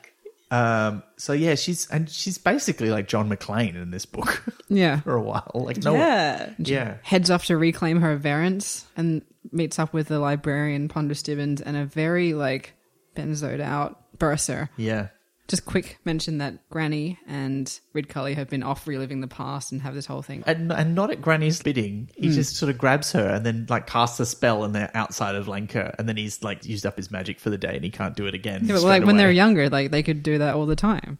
yeah, yeah, yeah. Well, uh, well, uh, It's Shakespeare, come on. yeah, yeah. Uh, and Nanny's gone off on a date with Yeah. Casanunda. With They've been reunited, and they've gone off to the nice restaurant uh, or inn uh, in town. Where she's drinking wine with port and eating everything. Yeah. and it does. It felt weird that they sort of were both sort of shoved out of the plot a little bit, but I, I kind of liked that it gave Magrat her time to shine. But it felt weird to split the two of them up for so long in the book. And there's this, there's a particularly, and you know, I'm a bit biased because she's my favorite. They just felt like a really long time where we just didn't know what was going on with Nanny Ogg Hmm. because she's gone for this date. And then you just don't hear anything for like this whole sequence of the elves have come, they've decimated the town, and they're going to torture people, and, and and it cuts back to Granny and Ridcully trying to get back to the town while being harassed by elves and chased by the unicorn through the forest. But you don't find out what's going on with Nanny. I was like, when are we going to find out what's going on with Nanny Ogg? Where is she? And then you know she comes out of the ruins of the nice inn. And goes and finds the Elf Queen's husband to come sort her out. Yeah, and like, this is actually I want to talk about this because that's the moment that is illustrated on the cover of the book. I wanted to talk about that too because there's a giant snake on the cover, which I don't really remember being in the book. Yeah, we're not covered in animals in the book Ah. either because there's like also a frog and there's like a rat. Yeah, and I mean, there's bees on the cover, which, yes, accurate. But yeah, I was just really confused by why we have a really prominent giant serpent when that's not in the book. Yeah, Are Adam and Eve elves and these are them and the snake is involved in their marriage and fall? Mm, but I'm maybe. just, that's the longest bow so far back that it's snapped. but look, I mean, I also thought it was a really weird choice for the cover illustration because this is something that happens quite towards the end of the book, right? Page 300 or so, which so is lumpy. Sorry. more than three quarters of the way through the book. Yeah, he's very lumpy. very lumpy. It seems appropriate for him in some way. They're all lumpy though, except Um, for the snake. But he's also such a minor character in the book. Yeah. Like he he has an influence on the plot. He I, I gotta say he feels a little bit Unnecessary. redundant. Like, Um, or you come sort out your misses. Like, Yeah, and yet you know he's he's on the cover, mm. and we don't so we don't see what all the elves look like. I mean, maybe that's part of the point. Like we can't really draw the elves. he also lends to a good color scheme though. Like, he allows for a lot of red. Strong. Yeah. Strong. Yeah. Like, that could be a motivator. I don't know how an artist's mind works. There's there's yeah all of the dick jokes that go into that part of the book mm. where Oh. they describe the barrow as like there's one long barrow and two round ones. and you're like, well, that's the most blatant dick joke of all. Yeah, and then they talk about it for a while. And there's a whole broomstick one when they say it's like a fallacy. yeah. yeah. Yeah. I did like that Nanny Ogg's broomstick hasn't been looted because the elves have been through her house, but because she hides it in the eave of her roof, otherwise the kids steal it to go joyriding, which I thought was hilarious. Uh, and she um, she goes to the forge to grab a, a crowbar because they need it to get into the barrow, but also then goes back in to grab another something, which you don't find out what it is. But later on, you discover it's one of the special Binky hooves. shoes. Yeah, one of um, Binky's horseshoes, which are always made out of the same iron. They just get recycled. But then, it, which made me just wonder, how is there any left? Maybe if you mix it with normal iron, that iron then becomes like, like if even if there's like a drop, it's like a homeopathic horse. Except he's supposed to Iron. keep it separate and not use it for anything else. No, as in like you can't use that one for anyone else, but you can add o- other iron into it. Maybe Oh, okay. because I also had that thing. I'm like, it would run out. It's magical iron, guys. I guess so. True, Yeah. And he, and but he- like, and what he if it nicks runs one. out He nicks one to play um, Quoits. quoits with. Yeah. and he keeps winning? Yeah. So much that it made him nervous. Jason. Oh, yeah, naughty lad. Um, but He's yeah, such a lad, though. It's great. he's a he's a, he's a good. I mean, all the Ogg boys. Uh, Yeah, they're all very likable. they are. Yeah, I really like them. I always imagine him as sort of like a carrot type. It's Like, Mm. yeah, just an affable person. Like if carrot had stayed in the mines, like a bit more worldly though. Yeah. Like Jason's sort of he's I think being a blacksmith, he understands a bit more how things work. I mean, apart from when he has to have things explained to him by his mum. but Shawn is very like kind of idealistic and and optimistic and a bit more like I mean, he's he seems a lot younger than he is. Like they're all adults, but he seems much more like an excited teenager, whereas Jason's like the like very stoic, like let's get things done, eldest child. But anyway, so that's what Nanny's been doing, and Granny's just been trying to get back to town, uh, and increasingly, you know, getting harassed by these elves that are in the forest. I'm talking about her alternate realities that she's tapping into. Some of which where she's married to Ridcully, some of which where she's not, some of which where she's died. And this is about the point in the book where she realizes that's what's happening, isn't it? Because up until this point, she's been, yeah, she's had that sort of lack of focus and forgetting things and feeling like she's getting a bit old. And it's very, just like I said, it's very distressing to see Granny Weatherwax doing these things. She gets confused, like when they bring the elf, and she's like, "But what about the children?" Which suggests like her children in an alternate. But yeah, Yeah. And now she realizes that it's because she's tuned her mind to be aware of this other dimensional place where the elves live because that of that weakness between worlds that circle time is causing and also them breaching that gap and coming across. She's also got all these ideas leaking in from the other universes so, so alternate realities of what she could have been or who she could have been.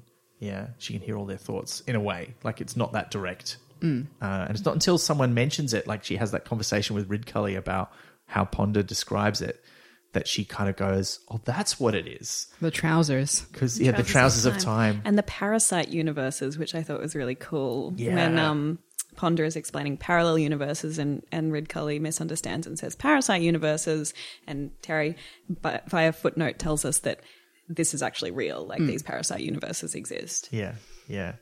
Uh, and it seems very clear that's what the elf universe is. But let's get to the showdown where everyone finds themselves at the dances. The witches are finally reunited because Granny has been brought there by the elves after getting captured and sending Ridcully off. Uh, Nanny shows up after helping Jason muster up the remaining villagers from the castle to come form like a hundred person army. And Magrat finds her way there she, um, because she's trying to rescue Verence. And so there's a showdown that I kind of was like, oh yeah, I know what's going to happen. It's fine.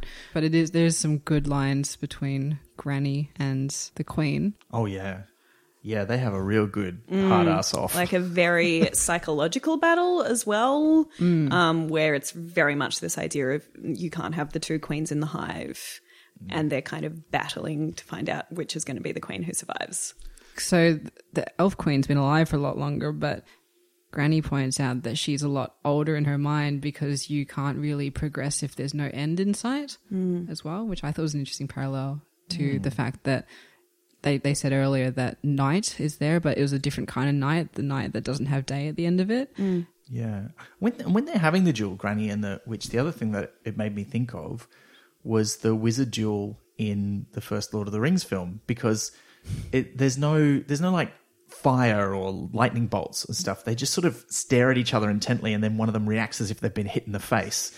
And I just thought that's a very Granny Weatherwax way to do magic. I mean, she just set one of the young witches' hats on fire earlier hmm. on because they're like, yeah, you can do that if you want, but you don't have to. Hmm. like, yeah, I'm going to make you knock it off.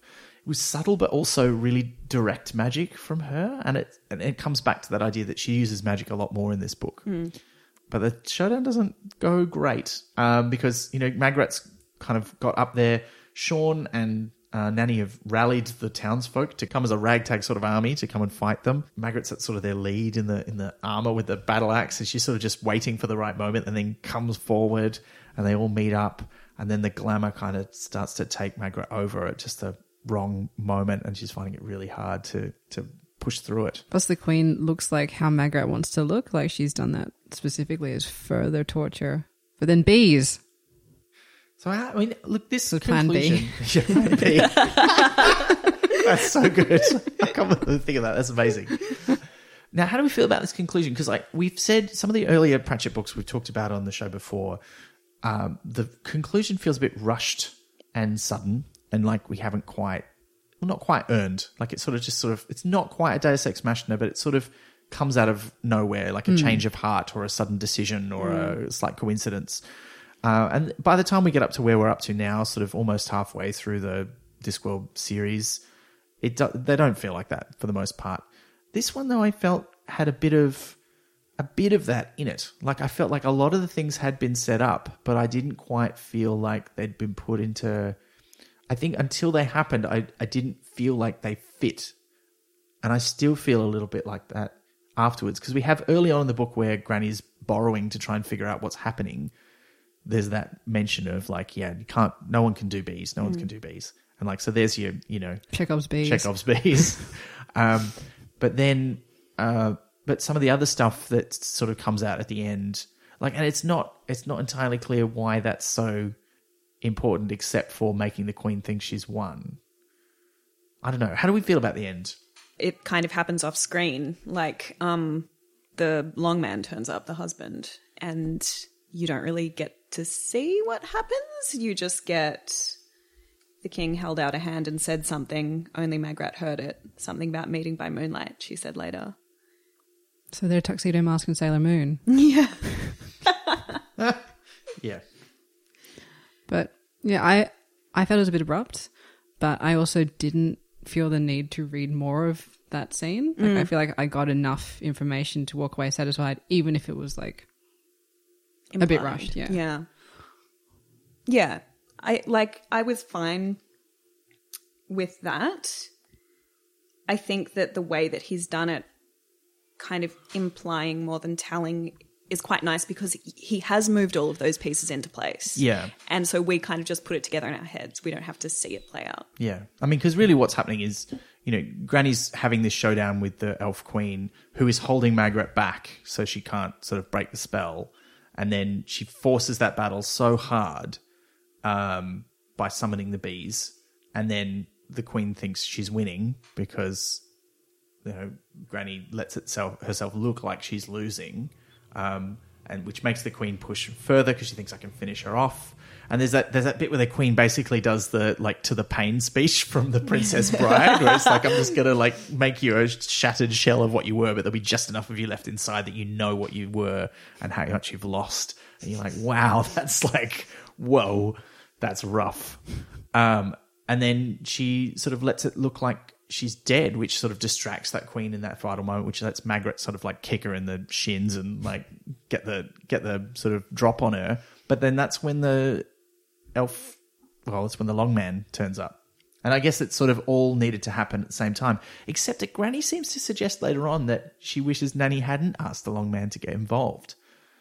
And you got to wonder, well, well, then what was your plan? Like, were you just going to, was Margaret supposed to kill the elf queen? Would that have even worked? Can they be killed? I mean, yeah, they, they seemingly can. The beekeeper could definitely just kill her with a spray of that stuff. Yeah.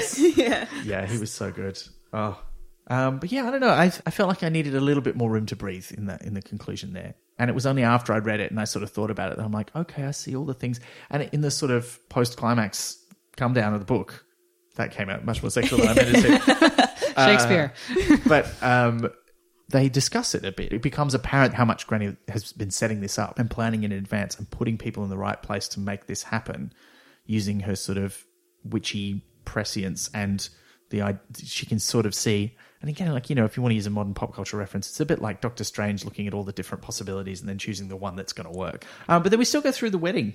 Um, Margaret gets convinced because you know she confronts the other two about the letter, and Nanny has no knowledge of it. Or says she doesn't, although it's hard to tell when she's lying. as Yeah. Margaret mm. points out, Granny must have written this letter, hmm. and as you said, she's like, "Well, what were you going to do when we came back?" Hmm. Normally, you'd describe that as a very paternalistic, domineering behavior. This is sort of a maternalistic, domineering behavior. Um, but yeah, which is still a bit harsh. And I, and she just sort of goes along with it. And I, I mean, maybe it's just that you know times have changed now since the book was written. It doesn't quite feel good. Like they don't have a romantic reunion. I mean, the most romantic thing that happens is Verence reads Casanunda's card and asks him to step aside and explain a few things. um, because the wedding itself is, seems fairly perfunctory and happens off screen. We don't, we're not there for it. It's the classic sort of at the end of an action movie. Oh, we've missed the wedding. Oh, well, here's a registry office. Or can't the police captain like marry us? We'll just wear our terrible clothes. Like, isn't like it's Yeah. that, which is I, I Just, liked. just do it. Just make it happen. Yeah. Yeah. yeah. I guess there is that. And his conversation with Casanova. Second, because he's like, oh yeah, I try harder. Yeah, yeah, yeah. Uh, and and we also find out like Nanny and, and Granny know that there was no such person as Queen Ynci, as is suggested in the footnote at the time, uh, which is a very time team esque kind of conversation. And th- they decide they're not going to tell her. then everything's fine except suddenly a unicorn. Yeah, and then they they shoe it using Granny's old silverware. It seems right that Granny's making that sacrifice. Although, what is it? They just let the unicorn go. It's just run around being Magical. not mad, I guess. I don't know. I don't know. I know. Does the unicorn get a happy ending? We're not really. Well, it just runs off into the sunset, doesn't it? And we don't know what happens to it. Yeah. They Yeah. say the shoes will last for a while, but it'll be free of the queen's influence. They should put a cork on the end of its horn, Horn. just to be safe. Yeah. Because like accidents do happen. It's true. Oh yeah. Oh, because remember, there's that nice bit where um, oh, there's a great bit of magic where Granny like lets her hair down, which is quite exciting, hmm. and then like pulls out one of the strands of hair and turns it into a lasso.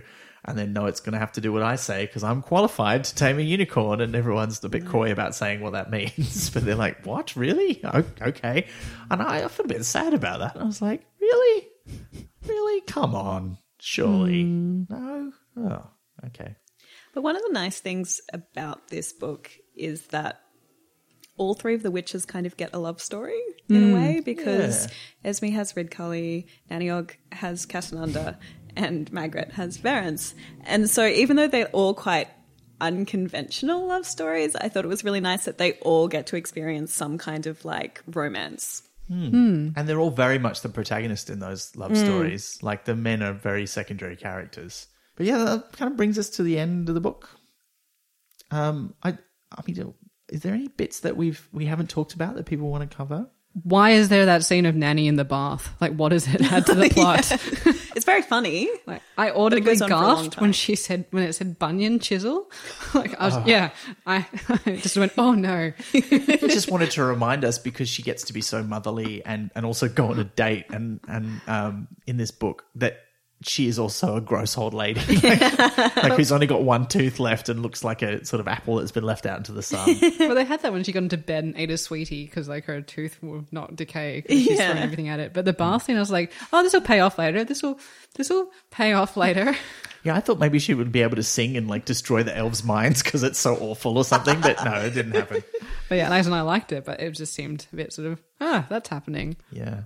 I, I liked the explanation for why it's iron that elves don't like because they they rely on this sort of sixth sense, which is like a sort of magnetic resonance, like sharks almost. You know, like they they sense magnetic fields in the world, and that's a big part of how they navigate and, and interact with the world. And so, um, iron because it's affected by magnetism kind of screws that up for them, um, and magnetic iron even worse. I always like those sort of weird pseudoscientific explanations for folklore. I really love that kind of stuff. We we missed um the Morris dancers Morris dancing their way to the castle yeah. because that's wonderful. Yeah. Combative Morris dancing. doing the stick, Stick and bucket, dance. yeah. We're not going to do the stick and bucket dance. Obviously, we can't show you Morris dancing, but we can give you a taste of what it sounds like. This is a group of Melbourne Morris dancers, though I can't say if I know any of them.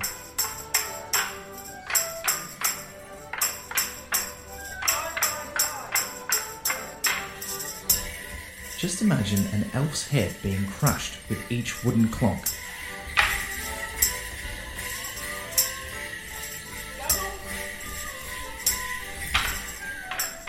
You get the idea. I also want to know what people keep saying about our Sharon. Oh, they were so mean about her. But like, did she do something? We'll never know. Yeah. Were there any quotes that people wanted to read out? Because I've got a few. I really liked when Margaret wakes up in the castle. Margaret woke up and knew she wasn't a witch anymore.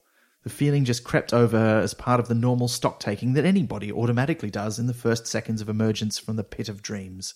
Arms, 2. Legs, 2. Existential dread, 58%. Randomized guilt, 94%. Witchcraft level, 0.00. I was just like, that's great. Because I would really, uh, apart from the witchcraft level, I mean, mine's always zero. Um, I uh, I really identified with that. Yeah, me too. The boot up sequence. There was a lot of really nice lines that I won't read out. I'll just read the one that I found hilarious, mm. which was when Casanunda and Nanny are on their date, and she goes, "This is damn good wine," she said, picking up another bottle. "What did you say it's called?" She peered at the label. Chateau Maison. Chateau. That's foreign for cat's water, you know. That's only their way. I mean, she's not wrong in a sense. I know, but it's so good. It's so good. that was very good. Uh, this is the book also that introduces Hern the Hunted, who I named as one of my favorite Discworld gods last episode. And yeah, he's he only gets that one scene where he's running through the forest going, ah. No, he Um, munches oh, it. oh, that's right. No, he does pop up later and saves some of the rabbits from the elves or something. Yeah, that's true. So against his nature as well. All the stuff about Mr. Brooks, the royal beekeeper, Yeah. is just so good. I just want to make mention of the one really just bad, excellent pun. And this was one of the lines that I remembered from the first time I read this book as a child, which is, um, you know, Margaret has just kind of put on the armor and she says, Grebo, come here. The cat turned and tried to find a place of safety in the suit's breastplate. He was beginning to doubt he'd make it through the night. Ah, yeah, that was so good. And he- he becomes Schrodinger's Grebo, which is so good, like because she puts him in the box marked candles. Oh yeah, and there's that. Here, hold this. There's that line. Don't about open it. Yeah, he could be in any one of three states: alive, dead, or bloody, furious. Uh, I got to read the quote that's sort of like the key quote of the book, and I think it's actually on the blurb for some editions about elves. Elves are wonderful; they provoke wonder. Elves are marvelous; they cause marvels. Elves are fantastic; they create fantasies. Elves are glamorous; they project glamour. Elves are enchanting; they weave enchantment. Elves are terrific; they beget terror. The thing about words is that meanings can twist just like a snake, and if you want to find snakes, look for them behind words that have changed their meaning. No one ever said elves are nice. Elves are bad.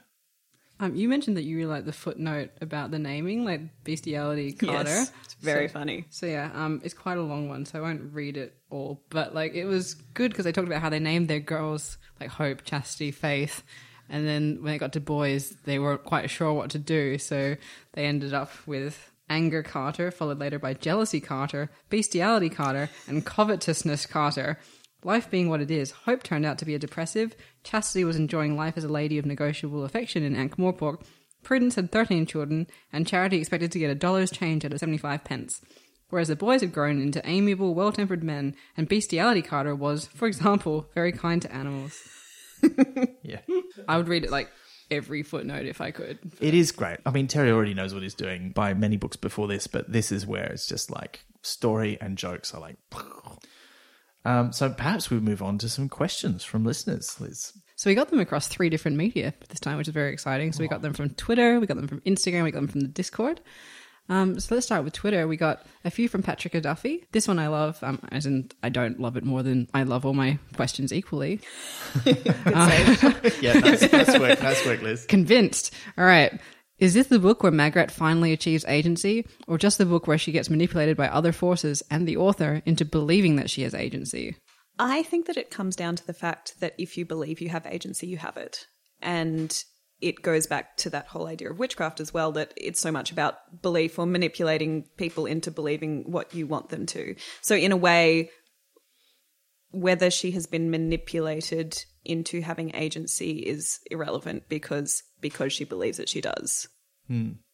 Well, you've just changed my mind, so I'm not going to answer. Yes, Because I was like, no, she doesn't. I'm like, no, she does. okay, good. Yeah, I mean, because like you know, she feels like she's channeling this other queen, but she never is. I mean, not just because she doesn't exist. And yes, you know, she's referring back to Wyrd Sisters, where talking about you know the crowns and hats have power, but it's still her doing all that stuff. She does like die hard her way through the castle, um, and later on she has doubt about that, but she keeps going. The weird thing for me is that she definitely sort of has that self determination.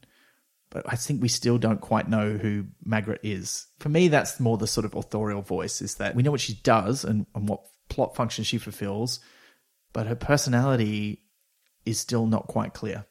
Like she's still figuring out who she is. And I and hopefully that becomes a bit clearer in the next one or the one after. And last one from Patrick Morris dancing, threat or menace? Why not both? Look, it's a delightful, harmless pastime, but it is also weird and therefore very easy and creepy to portray as sinister. um, there's a great Doctor Who uh, episode. Drink. It's a great Doctor Who story um, where the Doctor visits this little town where this alien being has been summoned, who's basically looks like a demon, and there's a bunch of Morris men in that who get corrupted to evil, and they and they do very sinister Morris dancing and tie him to a maypole, and they're going to kill him. It's Tie him to a maypole. yeah, they do it. It's very Wicker Man kind of territory. It's pretty great. Yes, it's very good. Anyway, so yeah, I I, I think real Morris dancing is fine, but I do enjoy making it creepy and evil. Because they were like Pied Perfection. Piper Morris dancing, weren't they? Like, because they were like trying to attract the attention of the elves. I mean, also like killing them with their wooden Yeah, sticks and they've got bells. sticks, so Yeah. just bashing them. Yeah, and it, there's um, is it one of the other books where they mention the other dance that they do? there's the Morris dance, then there's the other one that they don't talk about, which is not the stick and bucket dance. It's like another one. An even darker one. Yeah, I forget which one that's in. We'll hopefully we'll revisit that. All right, and here's a question from Sven Uckerman. What is your favorite Lancre landmark? Um, and there's another question. And will you make an episode on the companion tourist guide of the Lancre map? So, should we just quickly cover the second part, and then we can talk about our Sure. Uh, look, I think we'd we'd love to do some bonus episodes for that sort of thing, and um, with your support, hopefully, we'll be able to do that. So, thank you very much for all those who've been supporting the podcast. But yes, we do have um, vague plans. We're not quite sure how to fit them into the regular schedule because we kind of don't want to extend the podcast so that it goes for eight years. um, but we would like to do some bonus episodes covering things like the maps and the almanacs and that sort of thing. So, yes, hopefully, we will. What was the what was the first question? again? favorite Lancre landmark. There's some great ones in Yeah. this book, aren't there? like the place where the sun doesn't shine. I think that's my all-time favorite. It's so hard to go past that because it's mentioned in multiple books as well. How it's like there's like a cave, but then there's a thing in on top of the cave, and then the sun can't ever get in there, but you can. And it- I'm like, yeah, that's great. Um, how about you? Oh God. Just spoiled for choice. Yeah. Yeah, I think I have to say the same as you. It's just too funny. yeah, it's, it's so good. Just the long man because it's just so juvenile. Yeah, It's great big Tonka. Yeah, it's just it's such a blatant like, but it's so funny because it's just unashamed of being such a corny joke. yeah. But yeah. Um, and last question from Sven is, which is your favorite witch? So we've kind of covered that a little bit, but We talked about it in the Wyrd Sisters episode, but I think it's worth revisiting Hmm. now that we've read a few more books that they're in. and I want to know what Nadia's favorite witch is. Yeah, definitely. Um, I have to say Granny Weatherwax. I think because I wish I could be like her because she's like she knows her shit. She's very intimidating. She is so sure of herself. Um, I feel like I want to be Granny, but maybe I have a little bit of Margaret in there as well. We all have a bit of Margaret in us somewhere, don't we? Yeah. Uh-huh. Liz? Oh, I also love Granny Weatherwax for similar reasons as above, and I just love how she just gets stuff done and is very self assured. Hmm. And she's just very funny sometimes, but not on purpose. Yeah, you never get the. She hardly ever makes an actual joke, and there's a few times where she does crack a joke on purpose. You're like, what just happened? yeah. Look, I still. Nanny Ogg is still my favorite, but I think one of the things that this book changes for me is that I previously said I, I suspected that she's actually more powerful than Granny, but she would never let that on. But in this book, she makes it very clear that that's not the case and that Granny's like the most powerful witch she's ever known, and she couldn't match her, and she's a little bit afraid of the level of power that Granny Weatherwax has inside her. Um, and I quite like that. I think that's grounding uh, because if Magrat is afraid of Granny, well, that's just what Granny wants. If Nanny is afraid of Granny, then I think Granny sort of takes stock of that and is like, "Am I okay with this?" Like that, it's a bit of a limiter on her, which I think is really important. I do think I would have liked Magrat's mentor though. Like I think she would have Oh, been yeah. very interesting to get to know as a character because she sounds because she's the one who's well traveled and she had all, like that cottage full of knickknacks and she was very smart. Just she seems like she would have been a good one. Yeah. Real nerdy witch. All right, so here are a few from the Discord. One from Melissa. Do we ever find out why Casanunda is only the second greatest lover, and also who is the greatest? Isn't there a footnote when we first meet him in Witches Abroad that sort of mentions who the greatest lovers might have been on the disc? I mean, I think probably there's no evidence either way. Like he is one of the he is a professional liar. Mm.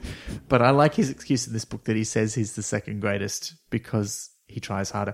But I also feel like he's put that on his card because it, it feels more real. Yeah, Like, because everyone would complain. And I think, again, I think this is something that's mentioned in one of the books, but anyone can claim to be the world's greatest lover. But if you claim to be the world's second greatest lover, people are like, Has more weight. do you know this for a fact?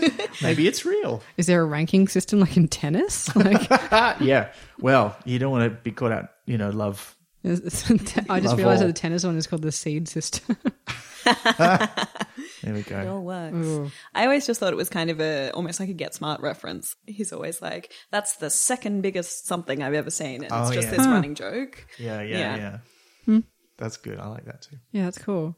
Another one from Melissa. I wonder what the dynamic was between the three witches when Goody Whemper, may she rest in peace, was part of the group instead of Magrat. Did they even have coven meetings, or did that happen because Magrat suggested it? Well, I think I mean in it's in Witches Abroad at the start they have the the big sort of witches meeting with all the witches who are still in Lancre, and I think they probably would have had those kind of meetings. Um, I, yeah, it seems like they probably wouldn't have operated as a traditional three witch coven with Goody Whemper. She would have been too busy doing experiments. She doesn't have time for that shit. She's busy. Um, what do She you could have? Skyped in, I guess, through, like a crystal ball. Scried in. I scried it. Yeah. I was drawing you like the crystal. And you bet you can just bet that they have the same kind of connection problems as well. I can see you, but I can't hear you. What's happening? um, it's like old people using technology, which is a terrible cliche, but it, I think we've all had experience with it being true. Definitely. Um, yeah, I don't know. Do you think? I, I mean, they certainly have a lot of respect for her on paper. Like they pay a lot of verbal respect, but I, I, I feel like they would just think she's wasting her time because neither of them hold much stock in actual scientific style medicine. It'd have been Granny and Nanny and and Goody Whemper, but like Goody Whemper, I don't think would have cared in the same way that Margaret does because she's doing her own thing. Well, also you get the impression that you know the times that they're together when we visit them together are in times of great witchy crisis. You know, elves coming in, um, the land being taken over by an evil king, uh, you know, evil godmothers and vampires and whatever. And uh, I don't think that happens that often until this point in their lives. so it's now like they need a coven. All right, so here's one from Zoe. So, which of the Shakespeare plays Pratchett didn't use would you have liked to see turned into a witch's novel? Or, for that matter, could the wizards be nudged into a Shakespeare parody? Which which Shakespeare's would we love to see get the Discworld treatment? How about a really dark one like Titus Andronicus? Ooh, That's Oh, got yeah. cannibalism in it. It's got lots of cool stuff. a lot of fighting. Yeah. Yeah, Would you give it to the witches or to the wizards? Um.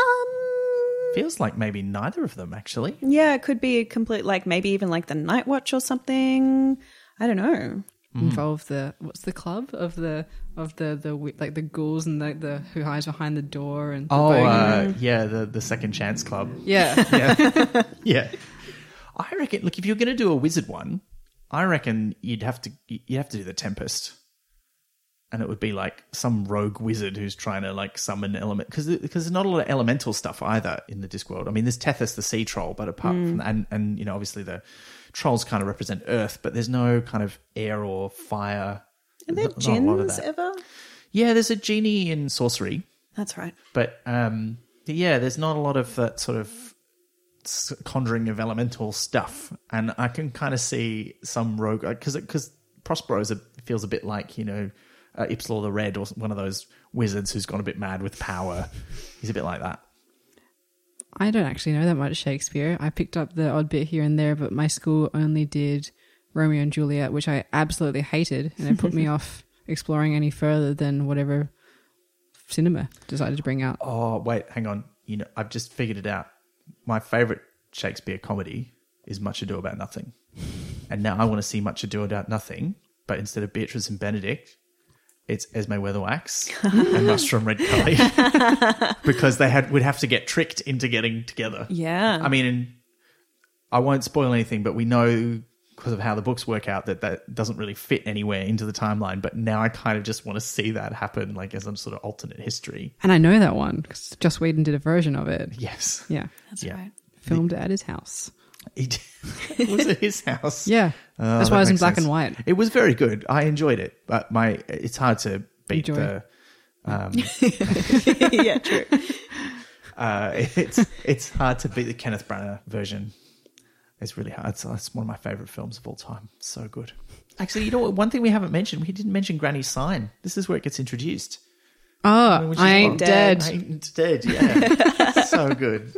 Anyway, it's- any other questions, Liz? Final one from Instagram from Grace Lee 32. There's a part where Granny is explaining the elves to Verence and she describes them as having glamour, saying that if cats look like frogs, we'd realize what nasty, cruel little bastards they are. Isn't that kind of like headology for elves, which in turn means that the most attractive thing about elves is always what people give Granny such a hard time about? Oh, because they're doing headology on everyone else. Hmm. Hmm. Except they're not doing. It's not so much that they convince you uh, of things, because that's kind of what Granny does. She tricks you into doing what is best for you, whereas the elves magically appear as what is best for them, based on what you think. I feel like there's a kind of a key distinction there. Does that does that make sense? Yeah, it's almost like the elves are an inversion of what she does because they're doing it in complete self interest and with evil intent And magically, and magically. whereas she is explicitly not using magic. And a lot of places, like a lot of places that cover witchcraft and supernatural themes, are always talking about not using magic for personal gain, which I guess is exactly the opposite of what they're doing. But the evil people are always using magic for personal gain. That's part, part of like what makes them evil, which is strange. Well, those are some pretty great questions. If, if you want to ask us any more on social media or just discuss the book so that we see that you're doing it, you can do that and use the hashtag Pratchat17 because this is our 17th episode. 17. It's Edge of Seventeen. It's very appropriate with like all the Stevie Nicks and the the witchcraft We're and coming of age. Yeah. feels. and I just watched Jawbreaker yesterday, so like that makes Seventeen even more horrifying. Oh, oh, yeah, okay. There's parallels because they're kind of like the elves, like that everyone sort of sees them as an aspirational thing, and yeah, they get power based on how people see them. Yeah. It's true. it's a very it's a very plastics thing as well. Tune in on how this is just Jawbreaker with elves. Totally. Um, and look, uh, Nadia, thank you so much for joining us. Thank you for having me. Uh, now you've got a couple of books out, or one's out and another one's coming out soon. Is that right? No, they're both out. they're both out already? Yeah, yeah. Um, so they are Stranger Things tie-in books, uh, unofficial guides. Um, so the first one is called The Book of Barb. It's Yes. completely devoted to Barb, justice for Barb, etc. Um, the second one, which just came out late last year in December, um, is a almanac. Um, so it's more broadly about Stranger Things season one and season two. It's got monster guides and quizzes and personality tests and all sorts of fun stuff. So get onto that. Sounds amazing. Has a Dungeons and Dragons quiz. Oh, okay. Well, now you've got my interest. Oh, that's fantastic. And uh, look, I mean, you know, if you're waiting, hanging out for season three and four and five, I mean, did they confirm there's going to be lots more Stranger Things? I think they might. Those have. children are going to hit puberty real hard, real soon. Yeah, Well, I think just- it's already happened. They're just going to have to jump the story forward a little bit, but that's okay. But if you're hanging out waiting for Stranger Things, you do always then find Nadia's books. Who are they published by, Nadia? uh, Smith Street Books. okay, and where where can we find them? Um, pretty much in all big bookstores. Support your local indie. Yeah, great. Well, look, this is March now, as you're listening to this, uh, or, or well, unless you're listening to it in the future. So um, let's specify March 2019 is when this episode is released. You're Using And- Lancre time. yeah, Circle Ah, time. Wait, that's something I forgot. It's never addressed in this book that Granny Weatherwax has aged like 16 years less than Mustrum Ridcully because they skipped Lancre forward in time during Wyrd Sisters. Huh. I meant to bring this up. It's never brought up. He never looks at her and goes, Wow, you're looking particularly great for your age. he must be like 20 years older than her when he wasn't before. But they just don't even notice. He's probably too love struck to even realize mm. he's just like, you're so beautiful. Yeah, I guess that's because, like you haven't changed. yeah. But anyway, I just thought that was weird because no one ever mentions it after that book, and it's such a big thing. And this book goes to pains to mention several other things that happened in previous books. Anyway, I've, I've, dis- I've disrupted our flow of, of, of the podcast, but While- it just was so important. I thought, you know, Well, while we've disrupted the flow, can I just say two things that Yes. I that came up for me in the thing. So Lancre rhymes with wanker, and one of their main landmarks is a giant penis. So that's funny. yep. Okay. Yep. And the other thing is they talk about like the broomsticks being a fallacy, like spelled like phallus, like a like so P H A L O U S. And I just thought it was interesting because what do you think Nanny Ogg's favorite TV show would be if she grew up in the nineties? Yonic the Hedgehog. Speaking of longbows, Yeah. Wow. It's just because uh. she always sings a hedgehog song, and I just remember they said fallacy, and I immediately was like, "What would be like the opposite of that?" Yonic. I was like, "Oh, that's funny." I also then I laughed that. at my own joke for a while, and Why also just like that for you? Sonic the Hedgehog is a TV show. is it something else? yes, he's, he's a video game character. I was an only child. There's no one to play video games with. Wait. It's a single player video game. Also, I think football's in winter.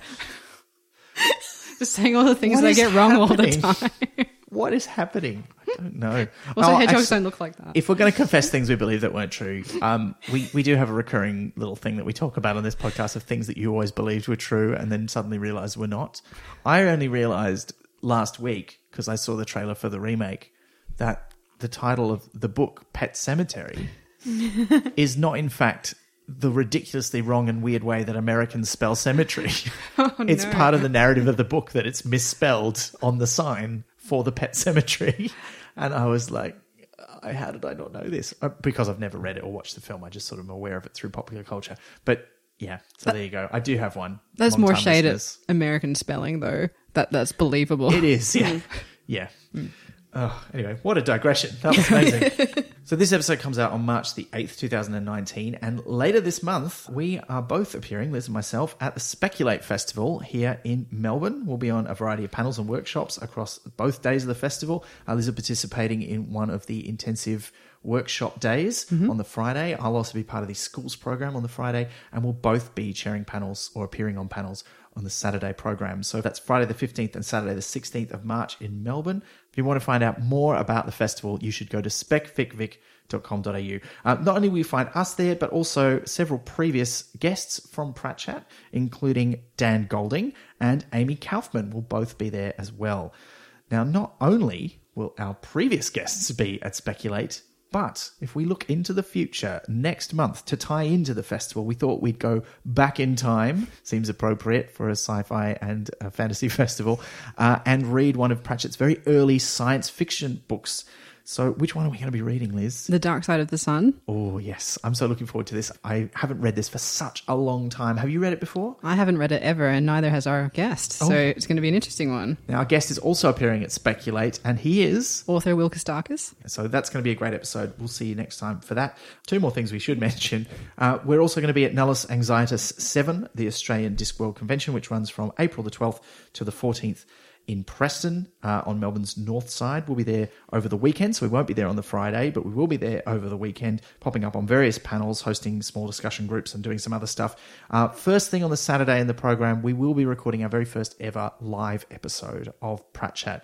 In order to come along and see that, you do need a membership to the convention. So unfortunately, you can't just come for the podcast, but we will be recording it and we will release it. So you will get to hear it if you can't make it along. But we'd love to see you. And if you are a listener and you're coming to the convention, please do come and say hello um, at one of our little gatherings or say hi if you see us on a panel. We always love to hear from you. If you want to find out more about that convention or get yourself a ticket, head to Oz, that's A U S, ozdwcon.org.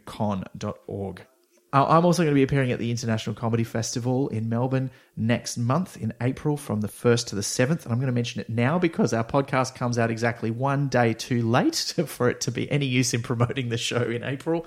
Uh, it's a show called You Chose Poorly. I'm doing with Alanta Colley, a famous science comedian. And we are going to be doing a show about the psychology of decision making. Why do we make all these bad decisions? We're going to explain why, but with jokes uh, and also doing a bit of an experiment on the audience, but just a nice, ethical, friendly one. Nothing, you know, no Milgram experiments here. Um, so it's on at Campari House from the 1st to the 7th. You can find out more about it on my website, benmckenzie.com.au. And also at the Comedy Festival, you can catch some of our other guests from previous episodes of Pratchat, including Cal Wilson and Clara Cupcakes, aka Ellie Squire. We'll put some details about their shows on our website, so check that out for more information. Until next time, for the love of iron, do not mention the name of the lords and ladies. You've been listening to Pratchat, the monthly Terry Pratchett Book Club podcast, with Pratchatters Elizabeth Flux, Ben McKenzie, that's me, and guest Nadia Bailey. Pratchat is produced and edited by me, with music by David Ashton of Sample and Hold Studios. You can find us on Twitter, Instagram, and Facebook at Pratchat Podcast, and listen to past episodes and support the production of new ones via pratchatpodcast.com. Join the conversation for this episode using the hashtag Pratchat17. Pratchat is brought to you by Splendid Chaps Productions. We make entertainment for your ears, like the Star Trek podcast Rediscovery and time travel comedy series Night Terrace. To find out more, visit splendidchaps.com.